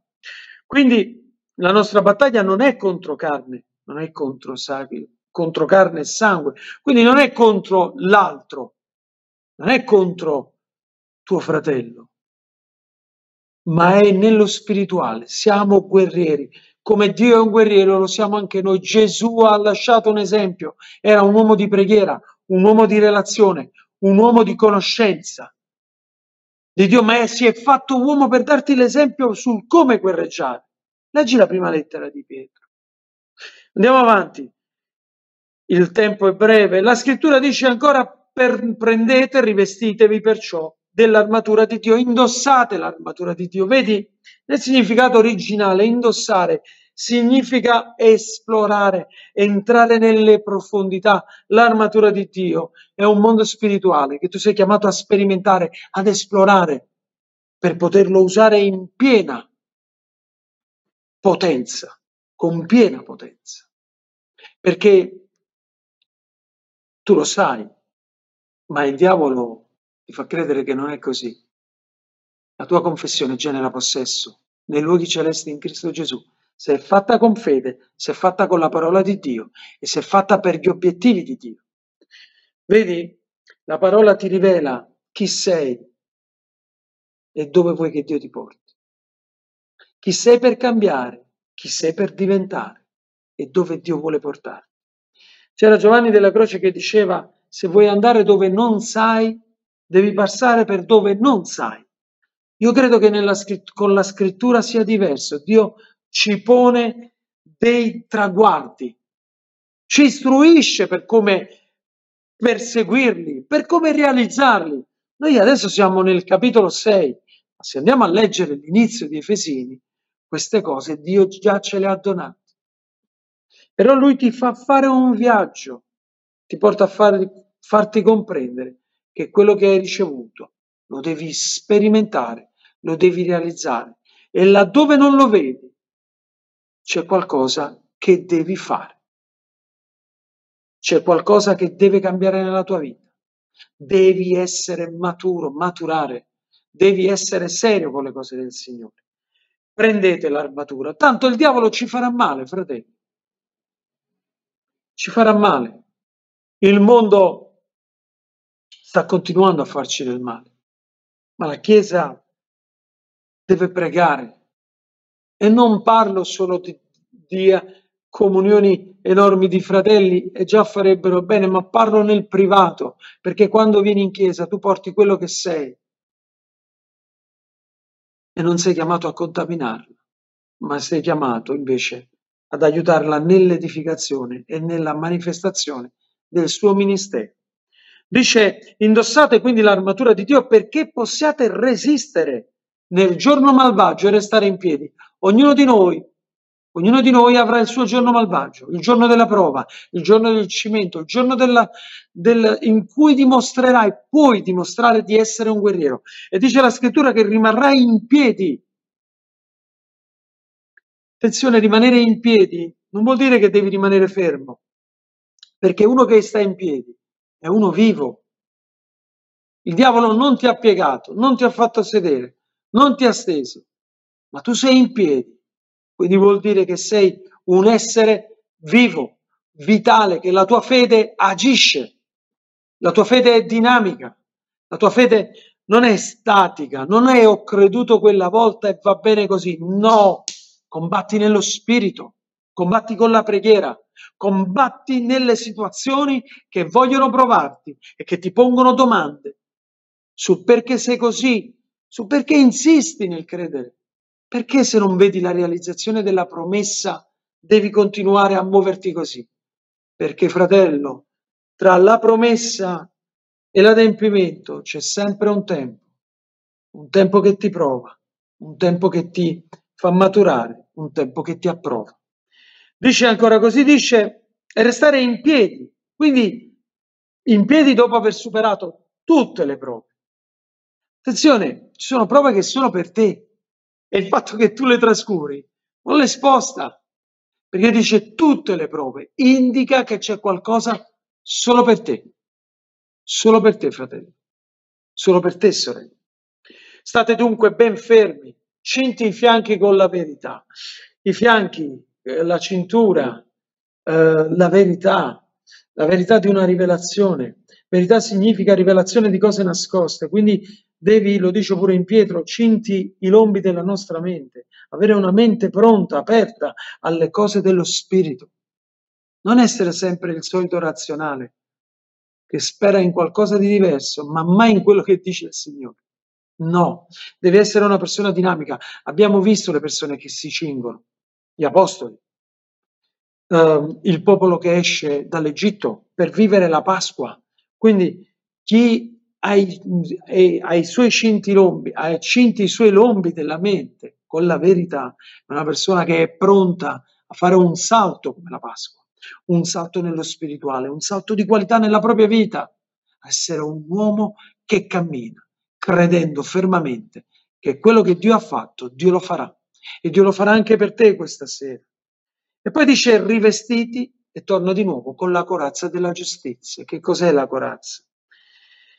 La corazza ti protegge il cuore, perché Dio sa che se il diavolo riesce ad arrivare al cuore ti uccide. E molte, ci sono molte cose che possono farti male. La corazza per i greci era fatta in metallo, per uh, i romani era fatta in pelle dura, ma serviva a coprire le parti vitali del corpo. Quando lui parla di giustizia, lui sta dicendo che se tu hai un giusto, una giusta relazione con Dio, secondo Dio, e quindi sei un giusto come Abramo, vivi credendo continuamente, non hai bisogno di una corazza umana, che molto spesso ti sei creato da solo, attraverso, ripeto, le tue solitudini, le tue cattive convinzioni, il tuo mo- cattivo modo di credere. E sono tue, è una corazza tua. Fa come Davide, rigetta questa corazza umana e affronta il nemico conscio che chi ha fatto delle promesse alla tua vita le manterrà. Davide affronta Golia non usando un'armatura umana, ma usando, credendo che Dio, che quando fa una promessa la mantiene, che il suo Dio lo avrebbe protetto fino alla fine. Affronta il gigante e vince. Forte della sua fede, forte della sua obbedienza forte della sua passione per questo Dio, che forse non vedi, ma che puoi sentire. Vedi, molto spesso dico, ci dicono che Dio non si può vedere, ma Dio è padre. Quando magari eri bambino nella notte ti sarà capitato di rimanere chiuso nella stanza, di avere paura, timore, di chiamare il tuo papà nella tua mamma e ti è bastato solo sentire la voce. Non c'è bisogno di vedere, c'è bisogno di sentire. Mettiti in preghiera, chiedi al Signore di manifestarsi, fagli sentire la, chiedigli di sentire la, tua, la sua presenza, la sua pace. La pace che, che ti circonda, che, che ti prende, che ti riempie, che ti permette di, ecco, di vedere, di sentire e di sperimentare livelli spirituali di preghiera sempre superiori, livelli di adorazione, livelli di lode. Parla, il passo è chiarissimo, parla di regioni celesti. Quindi quando parliamo di giustizia, quando parliamo del regno dei cieli, quando parliamo del regno di Dio, non sbagliamo a parlare di un regno da esplorare, di un mondo spirituale. I ebrei parlano di sette cieli, prendono i riferimenti dalla scrittura, ma questo ci serve a, a comprendere, ad avere um, uh, dimestichezza col fatto che c'è un mondo spirituale da esplorare, come la terra promessa. La scrittura continua ancora dicendo, avendo come calzari lo zelo per, il, per il Vangelo. E poi dice ancora, uh, con lo scudo della fede che spegne i dardi infuocati, perché vedi, da- il diavolo molto spesso ti vuole accendere. I soldati romani impagnavano eh, i loro scudi proprio perché se il nemico lanciava frecce di fuoco, queste frecce si sarebbero spente perché avrebbero trovato lo scudo umido, quindi non attecchivano. La fede, lo scudo della fede, è l'elmo della salvezza, e quando parla di avere i lombi della nostra mente cinti dalla verità, proprio, parla proprio di questo elmo che devi indossare. Oh, attenzione, nella scrittura la parola dice che noi abbiamo ricevuto la mente di Cristo, lo dice proprio per farci comprendere che noi siamo stati ricreati come nuove creature proprio per iniziare a pensare come lui pensava, iniziare a mm, immaginare come lui immaginava, iniziare a vivere come lui ha vissuto. Questo è l'esempio più grande che il Signore ci ha lasciato. Quindi essere predicatori del Vangelo, essere persone che sono pronte a risolvere ogni situazione con la fede. La fede è relazione, credere in Gesù, essere giusti. Un giusto ha una relazione con Dio e fa le cose, ecco l'aderenza alla norma, fa le cose come Lui vuole, non come vuoi tu. Ecco chi è il giusto, secondo l'insegnamento della scrittura. È normale che giusto ti fa Lui, perché ti ha giustificato. Ma proprio perché ti ha giustificato, non possiamo, non dobbiamo e non dobbiamo volere di poter rinunciare a questa giustizia che abbiamo ricevuto in Cristo, ma che dobbiamo mantenere viva, l'aderenza al modello che Lui ci ha lasciato. E questo è l'obiettivo del Vangelo, essere simili al Maestro. Paolo dirà, siate i miei imitatori come io lo sono di Cristo. E ehm, ci sarebbero tante altre cose da poter insegnare, ma voglio chiudere così. Dice, Uh, all'inizio, nella lettera agli Efesini, lui inizia anche pregando, facendo riferimento alle stesse cose, dicendo che Dio ce le ha donate. Chiude però chiedendoci di fare esperienza, di unirci all'esercito dei santi, di unirci a queste schiere dell'Eterno per essere uomini di preghiera che vincono battaglie spirituali, che poi si traducono nel naturale. Questo ci, questo ci insegna Paolo in questa scrittura straordinaria insegnerà anche altre cose, ma alla fine chiude così. Dice usando la spada dello Spirito, la parola di Dio. Quindi la parola di Dio è la spada, è la nostra unica arma, è quella che ci fa crescere, è quella che ci fa comprendere dove cambiare, come cambiare, dove aiutare a cambiare le persone. E poi alla fine chiede, chiede, chiude chiedendo preghiere. Lui che pregava per loro, adesso chiede a loro di pregare per lui e di pregare per tutti i santi. Questa sera soffermiamoci su queste cose che abbiamo sentito. È normale, io sono uno dei tanti fratelli che eh, partecipano, però credo fortemente che se realizziamo, se ci soffermiamo sulle verità della scrittura, questo ci farà bene e ci permetterà di cambiare nel nome di Gesù. Amen. Amen. Grazie, grazie, grazie. Grazie pastore. a te, pastore. Dio ti bendica. Anche a te, tanto, tanto. E Dio grazie per i buoni, i buoni consigli, perché la nostra guerra, a dire la verità, è una guerra di parole. Però se noi diciamo le nostre parole contro il diavolo, lui non si interessa di niente. Se invece noi prendiamo la parola di Dio, è come una spada forse non hai capito o è meglio chiarire. La parola di Dio è come una spada, perché? Perché quella non può, non può eh, sottrarsi, quella è la verità. È come prendere due avvocati che prendono un codice che dice eh, non rubare. Di fronte a chi ruba, quello è sconfitto perché la legge dice non rubare.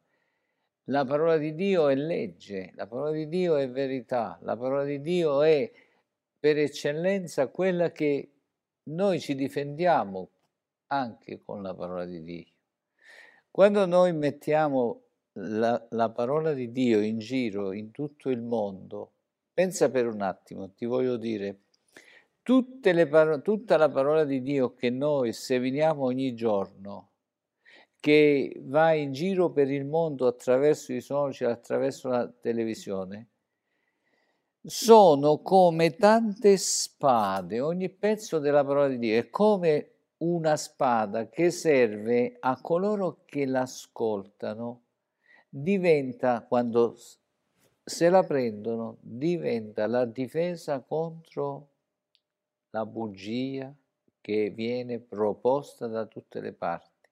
Ogni credente che ascolta un rigo della parola di Dio, una porzione della parola di Dio, è una spada che parte da 10 centimetri a 45 centimetri, insomma, ci sono diver- però è un'arma di difesa, perché la parola dice così.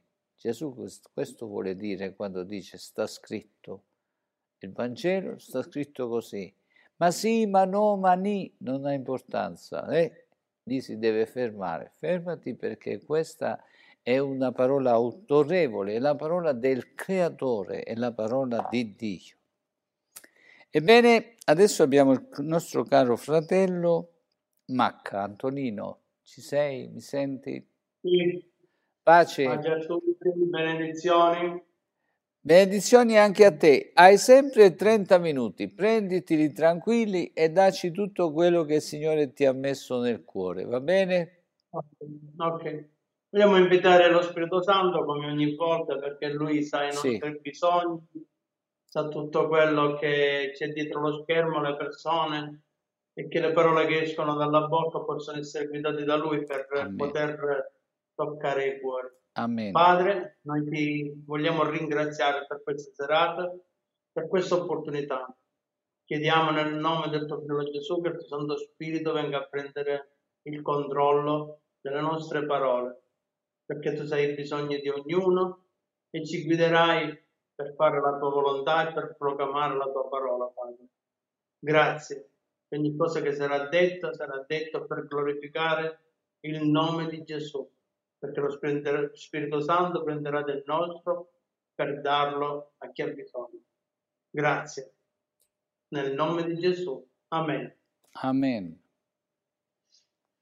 Allora, prima di entrare nel messaggio, volevo raccontare perché questo messaggio. Io sono un commerciante itinerante, eh, curo una comunità Gela in via Don Marco 15 a Vittoria, in eh, provincia di Caltanissetta e provincia di Ragusa e pure lavoro. E con il mio lavoro che sono sempre in giro vedo i bisogni che ci sono in giro sia di credenti sia di non credenti e molte volte noi credenti facciamo uno sbaglio, mangiamo tra di noi, stiamo tra di noi e dimentichiamo che è il mondo che ha bisogno della parola. E a volte, come dice la scrittura, se non c'è chi parla, come fanno a credere? Perciò io vi esorto a tutti i fratelli che siete eh, usati dal Signore di uscire anche nelle strade, di incontrare i vostri familiari, di incontrare i vostri amici e poter testimoniare di Gesù Cristo che è la nostra salvezza e il nostro Salvatore. E una delle cose che mi rattrista sono quei fratelli che hanno frequentato per un anno, per due anni, per cinque anni e poi per motivi futili si sono allontanati e non vogliono più sapere di rientrare in una comunità, ascoltano culti per via web, per la televisione e non vogliono sapere altro. E questo mi rattrista perché? Perché io la prima esperienza che ho fatto dopo un mese di conversione c'era stato un fratello che mi ha inviato nel mondo spirituale ad aiutare persone che erano legati, un fratello preziosissimo e che si è allontanato e da allora non è rientrato più dal 98 e ho pregato tanto per lui e gli ho detto Signore fammi, dammi sapienza come fare rientrare questi fratelli che si sono allontanati perché capisco che tu li hai usati potentemente e poi si sono allontanati e un figlio io dico sempre come un figlio anche che non ti vuole guardare più, non ti vuole salutare più, riporterà sempre il tuo cognome. E io penso che un figlio è di Dio e un figlio di Dio. E quello che io ho nel cuore è di aiutare queste persone a rientrare nella casa del Padre a fare la sua volontà. Perciò il messaggio è ritorna a casa, fratello mio, ritorna a casa, sorella mia. In Luca 15, 11 una storia che abbiamo sentito tante volte che sanno anche quelle che non sono convertite. In Luca 15:11 disse ancora, un uomo aveva due figli. Questa è una parabola che racconta Gesù stesso perché conosce il cuore del Padre e lo vuole trasmettere ai suoi fratelli, a noi. Il più giovane di loro disse al padre, Padre, dammi la parte del bene che mi spetta. Il padre divise fra di loro i beni, poiché il giorno dopo il figlio più giovane, raccolto ogni cosa, se ne andò in un paese lontano e là dissipò le sue sostanze vivendo dissolutamente. Ma quando ebbe speso tutto quel, in quel paese, sopraggiunge una grande carestia ed egli cominciò a dire ad essere nel bisogno. Allora andò a mettersi con uno degli abitanti di quel paese che lo mandò nei suoi campi a pascolare i porci. Ed egli desiderava di riempirsi il ventre con le carrubbe che i porci mangiavano, ma nessuno gliene dava. Allora rientrato in sé disse, quanti lavoratori salariati di mio padre hanno pane in abbondanza, io invece muoio di fame. Mi leverò e andrò da mio padre e gli dirò, Padre, ho peccato contro il cielo e davanti a te. Non sono più degno di essere chiamato tuo figlio. Trattami come uno dei tuoi lavoratori salariati. Egli dunque si levò, andò da suo padre, ma mentre era ancora lontano suo padre lo vide e ne ebbe compassione. Forse gli si gettò al collo, lo baciò e figlio gli disse, Padre, ho peccato contro il cielo davanti a te, non sono più degno di essere chiamato tuo figlio.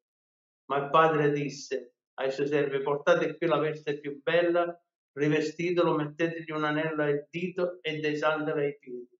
Portate fuori il vitello ingrassato e mangiamo e rallegriamoci, perché questo mio figlio era morto ed è tornato in vita, era perduto ed è ritrovato, e si mise a fare grande festa. Io mi fermo qui, non voglio parlare dell'altro figlio, voglio parlare di questo figlio che per motivi nella vita o per motivi che sono successi nella Chiesa si era allontanato, sporcando quella veste bianca che il Signore Gesù ha acquistato per, col proprio sangue. E a volte la persona non rientra perché pensa di non meritare più l'amore del Padre.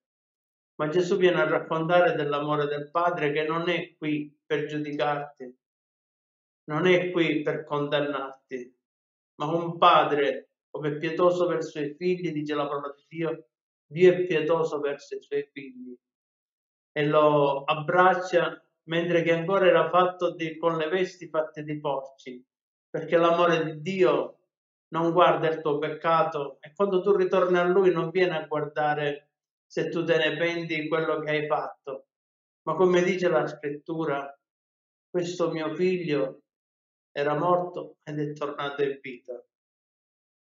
Perciò i fratelli che si allontanano dalla fede, i fratelli che cadono nel peccato, sono come morti che quando ritornano al Padre stanno ritornando in vita. E il Padre non è lì per giudicarlo quando ritorna, anche che lui si sente indegno ormai, era lì per ritornare quella veste bianca, quando il figlio se ne pende e torna a casa, il padre gli dà la veste bianca, gli dà l'anello e dito che raffigura autorità e gli mette i santi ai piedi e fa festa. E la cosa bella è che quando noi a volte sbagliamo, quando a volte cadiamo per situazioni, perché durante il cammino, fratelli, un po' cadiamo tutti. Non possiamo dire che non siamo caduti, siamo stati sempre perseveranti. E quando a volte andavamo in chiesa perché ci invitavano dopo tempo qualche pastore di fuori, pensavamo che ci dava, ci dava qualche parola di condanna, invece arrivava qualche parola di esortazione. Perciò noi non siamo chiamati a giudicare come dice la scrittura, ma ad amare, perché Gesù, Dio non è venuto a giudicare il mondo, ma a salvare il mondo. Perciò per te, fratello, che sei, sei allontanato e ti nutri soltanto di televisione o di storie del web, io ti dico appartiene a una famiglia. L'altra volta uno che ha una fioreria mi raccontava che se tu sposti una pianta dal luogo dove è messa per sei mesi, questa pianta non si riprende perché gli hai spostato quel luogo. E a volte tante persone che si spostano dal luogo dove l'ha chiamato Dio come dice la scrittura, difficilmente chi cade si può rialzare. Perciò noi che siamo ancora nel cammino e siamo in piedi, non dobbiamo giudicare i fratelli che cadono, ma dobbiamo aiutarli a rientrare, perché sappiate, come dice la scrittura, questo mio figlio era morto ed è tornato in vita. Nel Salmo 51, verso 10, sta scritto, Oh Dio, crea in me un cuore puro, rinnova dentro di me uno spirito ben saldo, non rigettarmi dalla tua presenza e non togliermi il tuo santo spirito. Rendimi la gioia della tua salvezza, sostienimi con uno spirito volenteroso. Chi è che ha detto questo salmo? Crea in me un cuore puro e rendimi uno spirito ben saldo.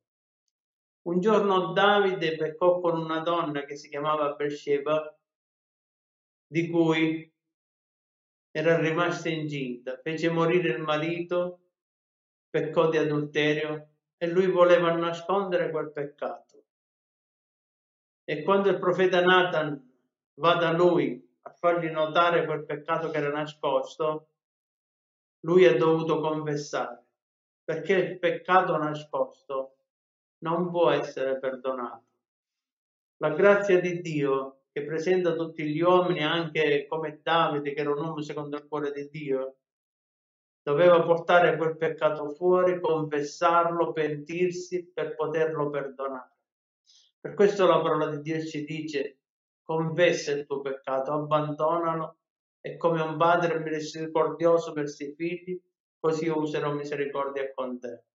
Non aver paura di andare a Dio nel nome di Gesù e chiedere perdono per quello che è successo, per quello che hai fatto, per le tue cadute. Dio è come un padre che sta aspettando che tu torni a casa per riabbracciarti e darti di nuovo quella veste bianca e quell'autorità che avevi presso di lui prima. In Efesini 4:30 sta scritto. E non, non contristate lo Spirito Santo di Dio col quale siete stati sigillati per il giorno della redenzione. Un padre, se tu sbagli, ognuno di noi abbiamo figli, penso la più parte, un padre si può angustiare se il figlio sta facendo una strada sbagliata, se sta frequentando persone sbagliate, se cade nel peccato, il padre può soltanto raccomandare, figlio attento non frequentare quelle compagnie, non usare quella droga che ti distrugge la vita. Il padre si rattrista, ma quando viene a bussare di nuovo il figlio dentro, possibilmente dopo due giorni, perché visti tanti qua in giro che scompaiono per tre, quattro giorni perché si drogano altre cose. Il padre si arrabbia una volta un ragazzo mi ha detto, pensavo che mio papà mi aveva preso la polizia con della droga nella tasca, pensavo che mio papà quando è venuto in caserma mi doveva dare botte, invece mi ha abbracciato e mi ha detto, coraggio figlio, ne usciremo insieme da questo problema. E allora questo deve essere il cuore del padre, questo deve essere il cuore del cristiano nato di nuovo, perché le persone già sono giudicate sono giudicati dal mondo, sono giudicati dai genitori, sono... ma quelli che devono avere i cristiani deve essere un cuore di padre che raccoglie questi figli che sono lontani da Dio, sia credenti e sia non credenti. Avere l'amore di Cristo perché Gesù stesso dice come conosceremo quelli che sono tuoi, dal loro amore. Perciò lo Spirito Santo si contrista quando noi cadiamo, si contrista e soffre per noi quando sbagliamo, ma non ci lascia. Perciò il figlio prodigo, quando tornò al padre, era lì il padre, non l'aveva mai abbandonato, stava aspettando che questo figlio che era morto tornasse al padre. In secondo Timoteo 2,13 sta scritto: Se siamo infedeli, egli rimane fedele, perché egli non può rinnegare se stesso. Se siamo infedeli, lui rimane fedele. Dio è fedele, non ti rigetta come figlio. Una volta che ti ha acquistato, tu sei suo figlio. o decidi di andare in chiesa, o decidi di frequentare una comunità, tu sei suo figlio, ma per il tuo bene lui ti sta aspettando che tu rientri nella sua volontà, perché ogni volta che tu sbagli, ogni volta che pecchi, il peccato è come una lepre indosso al tuo corpo e ti, può, ti porta alla putrefazione, a pensieri malvagi, pensieri di suicidi. E io purtroppo ho sentito anche credenti che si sono tolti la vita, anche che, credenti che sono caduti nei peggiori peccati. E la mia angustia, come ho detto poco fa, è vedere quel fratello che mi ha indicato dopo un mese di conversione come intervenire sulle persone che avevano problemi spirituali e poi vederlo allontanare e non vederlo più rientrare. E questo mi ha rattrissato il cuore, perché ho detto, ma una persona usata così potentemente dal Signore, come può rimanere a terra e non rialzarsi più? E quando la Bibbia dice resistete perché il diavolo va attorno come il leone ruggente cercando di chi possa divorare. Poi dice una cosa importante, sottomettetevi a Dio, resistete al diavolo ed egli fuggirà da voi. Tanti vogliono resistere al diavolo senza sottomissione a Dio, ma se noi siamo sottomessi a Dio e il Padre è con noi, il diavolo non ci può toccare ma a volte noi cerchiamo di resistere al diavolo senza essere sottomessi a Dio. Perciò cerchiamo di stare sottomessi a Dio e possiamo vincere il diavolo. Il Signore ce l'ha dato l'autorità di calpestare serpenti e scorpioni e tutta la potenza del nemico, ma quando Lui è con noi, ma quando Lui non è con noi e noi vogliamo fare di testa nostra, il peccato ci avvolge fino a distruggerci. Perciò, se tu sei in questa condizione, io stasera ti voglio incoraggiare, torna alla casa del Padre, torna con i fratelli. Non ti interessa se gli altri fratelli sono come il figlio che era a casa, che ha giudicato perché io ero sempre a casa e tu non hai onorato me. Ma Gesù stesso racconta c'è più gioia per un peccatore che si ravvede che per mille che stanno bene. In Giacomo 5,17 dice la parola di Dio, Elia era un uomo sottoposto alle nostre stesse passioni, eppure pregò intensamente che non piovesse e non piove sulla terra per tre anni e sei mesi. Poi pregò di nuovo, il cielo diede la pioggia e la terra produsse il suo frutto. Fratelli, se uno di voi si svia dalla verità e qualcuno lo converte, sappia che costui, che chi ha allontanato un peccatore dall'errore, dalla sua via salverà un'anima dalla morte e coprirà una moltitudine di peccati. Salverà un'anima dalla morte. Il figlio che torna al padre pentito viene ristabilito nella stessa autorità che aveva prima. Può cacciare demoni, può proclamare guarigione per gli ammalati e non camminare più con i sensi di colpa, perché forte che tu vai al Padre e il Padre ti ha messo la veste bianca, l'anello al dito, lui allontana il tuo peccato quando levante dal ponente e tu ritorni stabilito nella casa come figlio del Padre, figlio di Dio e ritorni nella stessa autorità. Ora ravvedimento, ravvedetevi è per quelli del mondo che fanno inversione di marcia, ma il figlio di Dio che è nato di nuovo e ha contristato lo Spirito Santo si chiama pentimento, pentirsi che è caduto, che si è dato al peccato, pentimento e ritornare al Padre perché era morto ed è tornato in vita. Ora, quando un figlio di Dio che ritorna al Padre, ritorna con quell'autorità, è perché lo Spirito Santo si è contristato ma non l'ha abbandonato. Ma quando ci sono quelli del mondo che ancora non si sono ravveduti, non hanno accettato Cristo, c'è un esempio che non hanno l'autorità di un figlio di Dio. E in Atti 19:13 sta scritto: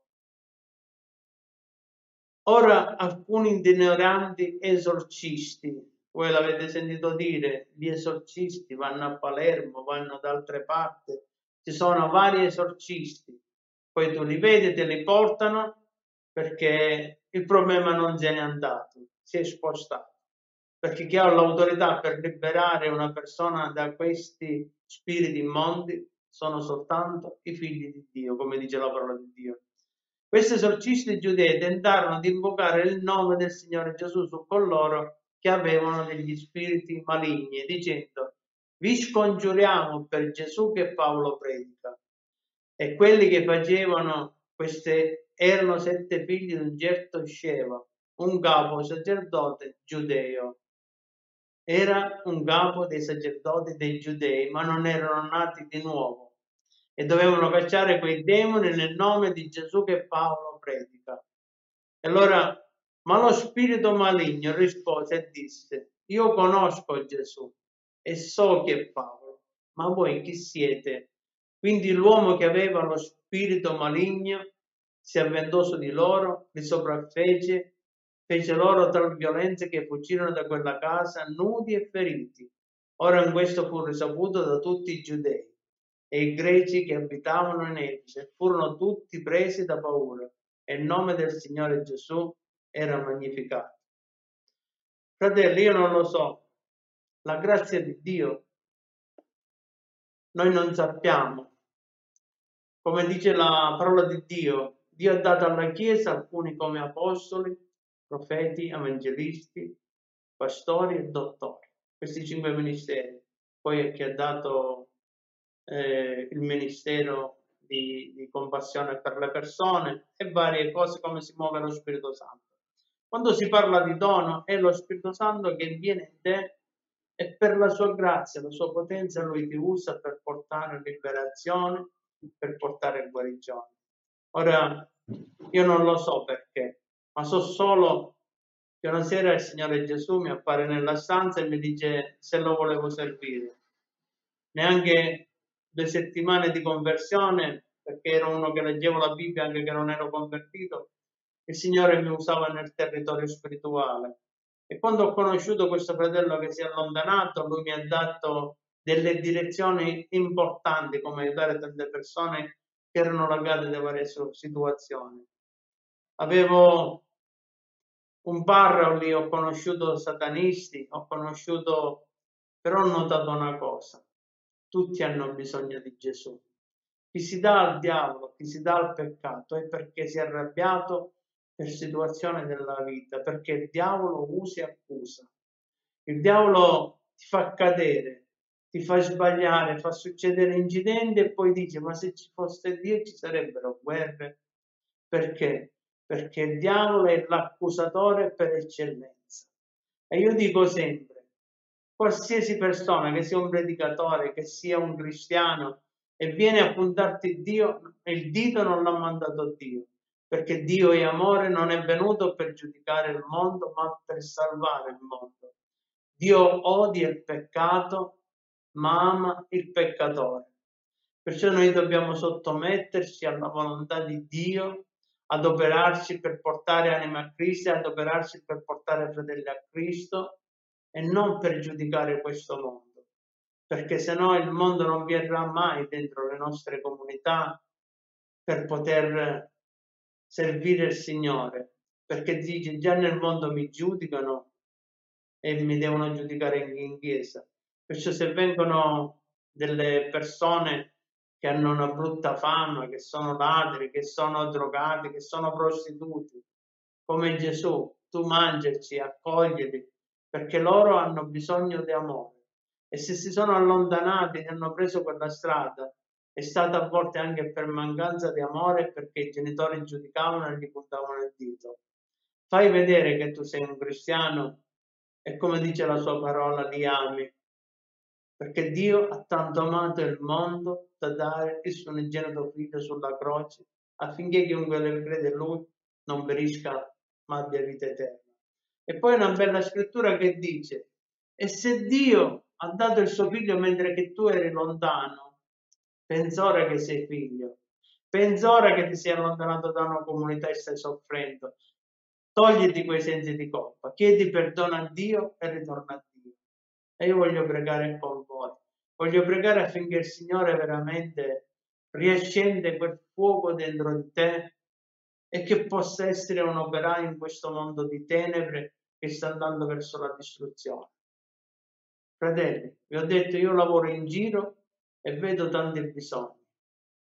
Iniziate dalle vostre famiglie. Se vi invitano a mangiare la domenica perché vi hanno criticato, perché siete di una religione e non, avete scelto di non mangiare più con i fratelli, con i parenti, andate da loro, fate delle feste insieme, state insieme e non, non gli puntate il dito, soltanto dimostrategli l'amore di Cristo e automaticamente verranno perché hanno bisogno tutti di amore. Vogliamo accordarci in preghiera sia per i fratelli che si sono allontanati, sia per questo mondo che sta andando alla rovina.